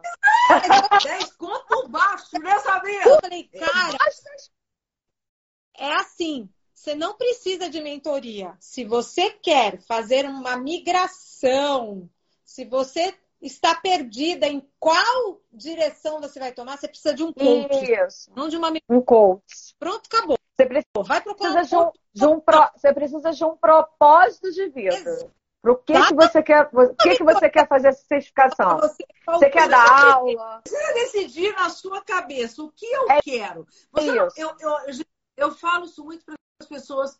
Para de ir, de ser Maria, vai com as outras. É isso. Quando você não sabe nada, você ainda se, é, observar o que outros estão fazendo para começar o seu caminho, o seu próprio caminho, é válido. É, é claro que depois de, de, que você vira um expert, você também não vai abandonar a opinião das outras Exatamente. pessoas. Mas a partir do momento que começa a ter o mínimo de conhecimento, cria os seus próprios, as suas próprias percepções sem ser Maria, vai com as outras. E começa é isso. Né? Pensa no seu propósito, porque aquilo é um investimento muito alto. Então você tem que pensar o quê? Qual que é o seu propósito? Eu vou dar aula sobre isso Exato. dentro da BS, eu vou dar aula na BS, eu vou dar aula na Hemocultura, eu vou dar aula na Celebrare, eu vou dar aula no The Wine School, nos outros, em todos os cursos que estão agora fazendo coisa. Eu tenho esse propósito da minha vida? Beleza, vai lá e faz, porque são as é. pessoas que estão fazendo, que estão entrando dentro desse ramo acadêmico. Agora, eu vou fazer para quê? Sei lá, eu sou representante de importador. Eu vendo só, eu apenas vendo vinho. Para que, que eu vou gastar essa grana agora? Porque é caro. Sabe? 10 mil Porque é reais. É caro. E o DIP, o, o diploma, é 70 mil. É, tá. é coisa de um carro tá popular. É um valor de um carro popular. Então, a pessoa tem que pensar muito, cara. Será que se eu pegar essa grana aí e viajar aí por vários lugares da Europa, ter uma vivência, Pra... Eu não aprendo mais? Será que eu não aprendo mais? Olha aí. Exato. 70 Exato. pontos. Tu pega Exato. essa grana, tu roda a Europa toda, amiga. Tu roda a Europa Exato. toda, tu roda a França de cabo a rabo com essa grana. Exato. Sabe? Bebe bem. Então. Muito bem. Bebe bem lá no, na, no tipo, é, em loco, sabe? Exato. Aí você, você pensa, será que não é melhor do que eu pegar agora, nesse momento, que o dinheiro não está me sobrando, para pessoas que têm dinheiro sobrando, quer fazer? Vai, meu amigo. Eu falo isso, eu falo, você tem Faz. dinheiro sobrando? Eu não tenho. É isso. Tem dinheiro sobrando? Vai. Agora, se você não tem, se você está suando, se tu vai pagar separado em 12 vezes sem juro, e vai suar todo mês para pagar, sabe? Então, porque eu vivo, eu vivo mandando. Eu sou 70 mil né, Exatamente. Uma degona vai é isso. Vinho. Vai beber é motor Hot Shield, minha filha. Vai beber Chocolate Pit, vai ser feliz. Vai tomar os. Sabe? Cristal. Vai beber cristal, é. champanhe cristal. É, Louis Ledé. Isso aí, vai ser feliz. Porque, mas pensa, é aquilo. É, tudo é o propósito. Porque você tem, você nesse momento, você não tem, por exemplo, se você está numa importadora, se você está trabalhando, se você tem uma grana, e o cara fala para você assim, lá, o chefão, olha, faz essa certificação aqui que você tem chance de ganhar quatro vezes mais. Aí você tem certeza que você vai receber um, um, retorno, um retorno dessa grana. Eu sempre falo, Entendeu? falo que o retorno tem que ser. E assim, a gente precisa ter o foco de saber o que, que a gente quer, né? Você sabe que eu tive Cara, aqui no. Aqui no Rio, Sim. meninas, aqui no Rio tem lugar. Tem lugar pedindo profissional com W7, 3, com AWC, com ABS, escambau, para pagar dois mil reais para pessoa. É Ou seja, você vai pagar um curso de 10 contos para trabalhar no restaurante, ganhar dois. É uma questão de você sentido. pensar, não faz sentido. Para você atender esse mercado que quer a mão, quer o braço, quer tudo e não quer te dar nada de volta. E Sabrina, às vezes o, a pessoa que vai fazer esse curso, é, o restaurante ou a empresa, ela está se lascando para você. Ela não vai te ajudar a pagar. Porque, não assim, vai. Existem empresas que, que vão lá e, e, e, e ajudam. Pagam. Eu acho legal. Acho ótimo. A empresa que vai lá e paga, eu acho top. E outra coisa, eu sei de empresa aqui no Rio que paga para o funcionário que entra cru fazer um W72 e aí, três meses depois, quatro meses depois, o funcionário vai, vaza, vai embora, vai para outro lugar. E é que tá, né? O cara fica com medo de investir porque o cara vai embora. Sim, e eu vou te falar, aí eu vou ser muito sincera, se essa pessoa que eu conheço desse estabelecimento chegar para mim e falar assim, Sabrina, o que, que você acha? Eu devo continuar pagando? Eu vou chegar para cara, eu não sei. Porque você está pagando e, e, você paga para o seu profissional fazer uma certificação. E você tem, eu vou falar sabe o que para ele? Você tem que fazer um contrato com esse profissional de que você vai pagar e esse profissional vai ter que ficar pelo menos no mínimo dois anos na sua empresa. Exatamente. Mas tem o contrário. Tem o contrário também. Tem a pessoa que é super dedicada na empresa, que ela é ótima, que ela veste a camisa da empresa, ela, ela posta a empresa, ela fala da empresa, ela, ela vira praticamente tá pergunta. Ela, ela, agora ela está postulando em causa própria. Eu tô mesmo. e, e, a empresa não, não te dá valor. Tô brincando com você, Ju! Não te dá valor. Dá valor devido. Fica a dica para os donos de. Mas tem que ser é isso mesmo, tá certo. eu acho assim, tá eu, eu, acho que é super válido o dono da empresa investir no profissional. Eu acho válido. Mas esse profissional também tem que se ligar. Por isso que eu acho que às vezes é melhor fazer um, um contrato, alguma coisa. Olha só, eu vou pagar para você. Gente, um W72 é 5 mil reais. É uma grana que o cara tá pagando para um profissional que entrou cru na empresa dele, para poder qualificar aquele, aquele profissional para trabalhar na empresa dele. Não é para o cara chegar depois de três meses, receber uma proposta melhor e vazar, cara. Tem que chegar e falar, vamos fazer, faz um negócio certo lá no cartório, ó.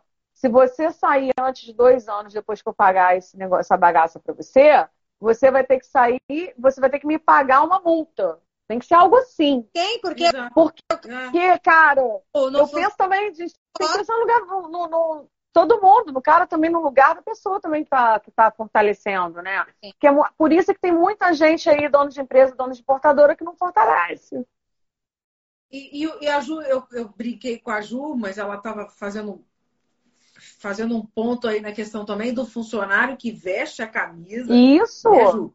E, e, e, e, mostre, faz e faz mais do que está sendo pago para fazer e não é reconhecido, né, Ju? Opa! Tenho, tenho, eu tenho conhecimento de causa nisso. Mas é isso mesmo. Eu acho que é importante você valorizar o profissional, porque tem muito profissional, ainda mais nessa área do vinho, muito profissional que não dá valor. Gente, peraí que meu cachorro tá tocando terror aqui, peraí. Sai daí, meu filho. Ai, enfim. Ele quer atenção, então ele tá zoneando meus livros aqui embaixo da minha mesa e tá. Enfim. Eu acho Mas já tá de boa. Tudo tem que ser avaliado. A empresa que não dá valor pro cara que é, é um, uma boa pessoa e é bom profissional. Boa Eu acho que o bom o, o profissional que está numa empresa legal também precisa reconhecer que a empresa é muito legal, faz as coisas por você. Sim. Então eu acho que tudo tem que ser uma via de mão dupla, né? Não pode ser uma via única. Se é uma via única, é ruim para todo mundo. Não, mas no é Brasil, isso. infelizmente, a gente, a gente tem muito essa coisa do, da vantagem, né? Todo mundo só quer vantagem para si. Eles não, as pessoas elas não pensam que se todo mundo ganhar, a coisa anda, no, uh, que, é, né? que é a essência da parceria. A parceria todo mundo ganha. Sim. Né? Ganha o empresário, ganha um funcionário, todo mundo vai ganhar, entendeu? Ninguém investe num funcionário à toa, entendeu? Em uma empresa, cara. O cara quer ter um retorno. Aí o cara do nada fala assim: ah, não vou mais trabalhar com vinho aqui no meu estabelecimento. Porque o cara vai ficar revoltado com isso aí, cara. Ah, vou trabalhar com cerveja. Com cerveja eu não preciso treinar para funcionário, não preciso pagar W7 pro meu funcionário, sabe? É isso Ninguém aí. Só, bebe, só, só vai beber cerveja se yes. entende. É isso aí. As tem, pessoas bebem aí tem, o bebê, cerveja, qualquer uma. Tem muito é. ego. Então, assim, quando você consegue trabalhar com alguém que não tem o ego muito inflado, você precisa, você precisa entender que aquilo ali é uma parceria, cara. Tudo é, é parceria. Isso aí, é. tudo é parceria, é. isso aí. Ninguém vai aparecer, porque a, no vinho tem isso também, as pessoas têm medo de umas aparecerem mais e as outras menos. Hum. Né? As pessoas são inseguras. Que é aquele negócio que você falou da competição, da galera, né? E, da competição e... no setor, né? A pessoa não olha que é... porra, mas não é que ela não vai. Eu, eu sou uma pessoa, por exemplo, eu não tenho. Eu não tenho é, intenção de trabalhar em restaurante, né? É uma, uma, uma concepção minha. Eu tenho uma filha menor e tal, marido não, não me cabe trabalhar em restaurante, porque restaurante é pauleiro, a gente sabe que é. Mas eu, eu, eu recebo vagas de restaurante, eu vou distribuir para meus amigos, cara. Eu vou indicar, que até para importadora, que eu, pô, tá num lugar que é longe pra caramba, eu não vou, cara. Eu vou indicar para amigo, amigos e amigas, entendeu?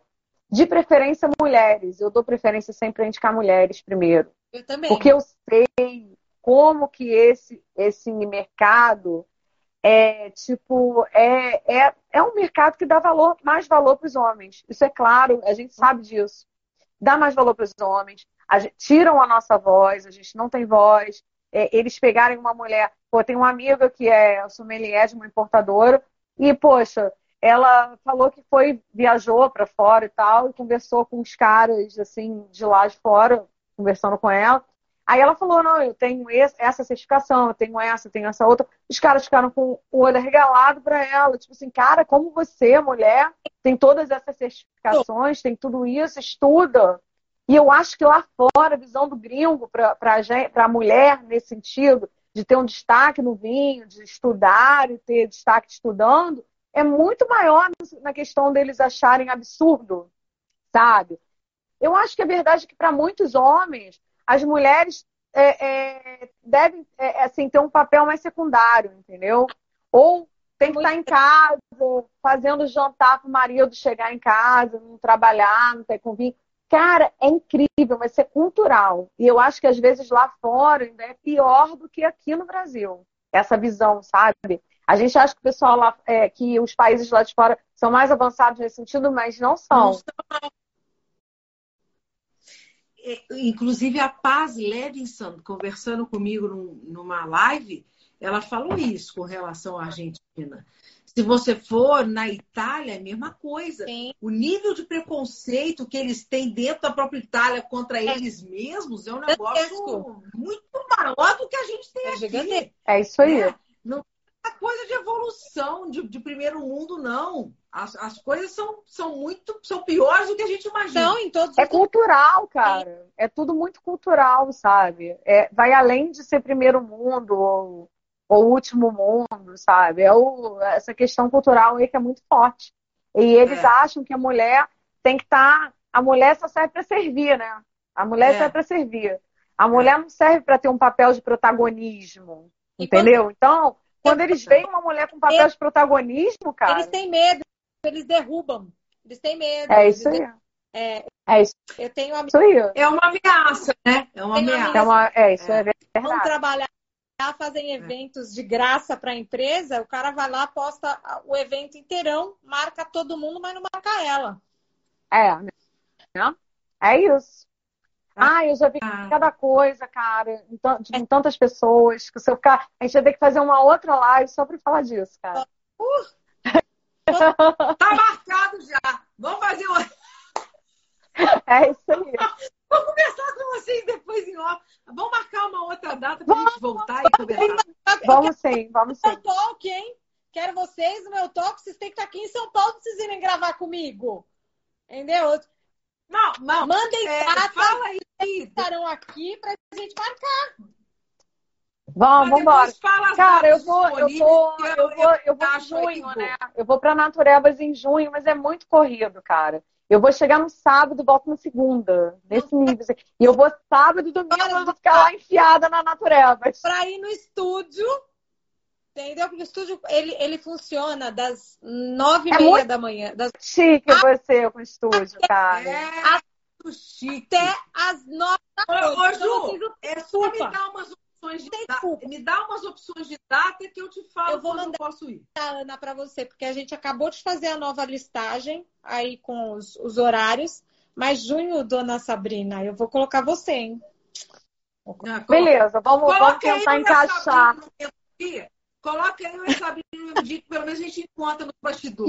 Isso! Aí Vamos tentar, Ah, vamos tentar encaixar essa agenda que tá apertada, mas vamos tentar. Vamos tentar. Em junho eu vou, dia 24, 25, 26 de junho. ah, Eu tô em São Paulo, pra Naturevas. Bom. Mas eu vou chegar no Bom sábado, de manhã cedo, vou direto pra Naturevas, fico o dia inteiro na Naturevas. Domingo também tô na Naturevas, tem que ser depois da Naturevas. Então, mas a gente vai Eu ter volto segunda-feira, eu não sei o horário ainda, depois eu vou dar uma olhada. fim do dia na segunda-feira pra gente conseguir gravar na segunda de manhã.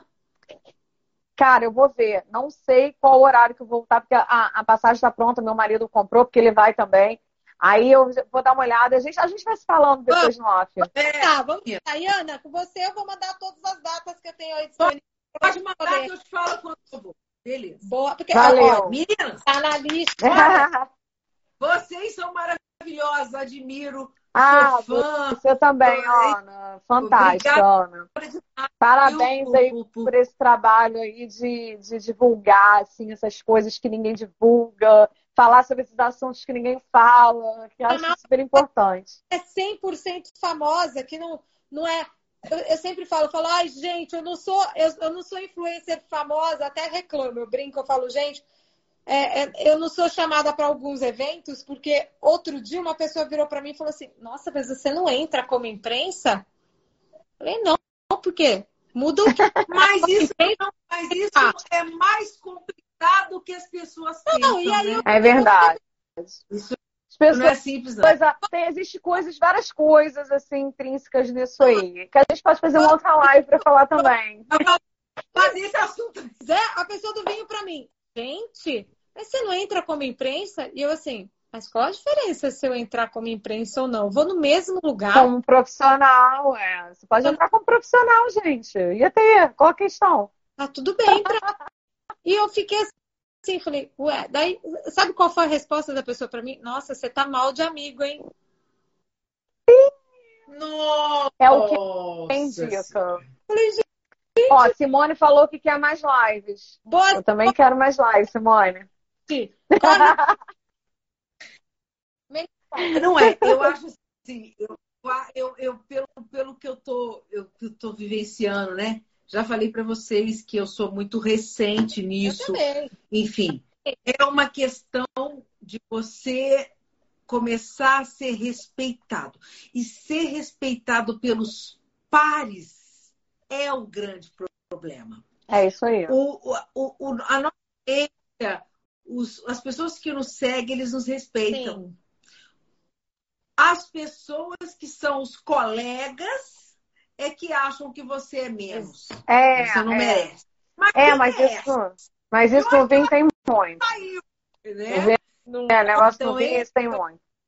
E eu acho que justamente os pares que a gente deveria se fortalecer para poder, né?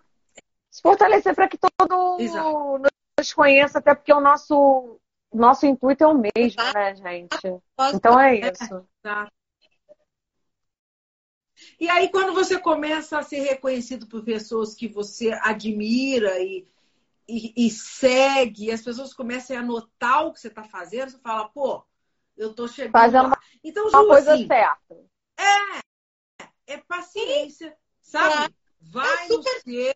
É isso aí, Gente, Nossa, paciente do mundo. É É isso isso. aí. E a vai, né, né, Sabrina? É isso aí. Sabrina, a Sabrina aqui, ela pessoa que tem o espaço que a gente quer, né, Ju? É isso. Eu acho que é isso. Com calma, um trabalho sério, um trabalho, É um trabalho de com, com gente. É você mostrar É um que você trabalho de formiga. É isso. amiga, é você mostrar que você tem potencial, que você estuda, que você está sempre ali fazendo acontecer da sua maneira, dentro daquilo que você, do seu tamanho. Você não precisa Exato. ultrapassar suas barreiras ou passar por E cima a das gente pessoas. Vai tá tá tudo fingindo certo. nada. Exato, a gente não está fingindo um conhecimento que a gente Exato. não tem, a gente não está fingindo ter, né? Amigos isso aí. que a gente não tem. Dentro da nossa, nossa verdade, a gente faz nosso trabalho e acabou. acabou. É isso né? aí. É isso aí, Ana. É isso aí. Cada um fazendo o seu trabalho e, e é isso aí que segue. Meninas, olha, vocês são incríveis, vocês são maravilhosas. Obrigada demais aqui, maravilhosas. Pessoal que Sabrina, para assistir a gente, para ver a gente falando um monte de coisa sem, sem fio, né? Porque mulher vai falando. Obrigada, gente. É, obrigada, pessoal. O pessoal que já entrou, que já saiu, que vai ver o restante depois, ou que vai ouvir o podcast aí, enfim. Agradeço a todo mundo, agradeço a Ana pelo convite, agradeço as meninas. Adorei, eu admiro duas, vocês sabem disso. Vocês foram minhas convidadas antes, porque eu admiro o trabalho, Vamos ver, vamos. tudo aí. que vocês postam. Um beijo para vocês, brigadão. Obrigada. Beijo, gente. Obrigada. Obrigada, Para vocês Saúde, um também. Ótimo feriado, saúde. Obrigada. Sim. Bom feriado, bom, bom descanso. Tchim, tchim. E vamos, vamos combinar outro encontro, Vamos, tá vamos. Vamos, Vamos. sim. Vamos. Beijo. Um beijão. Beijo. Obrigada tchau, a tchau. todos que tiveram a paciência de nos ouvir. Um grande beijo. Boa noite, gente. Boa noite. Tchau, tchau.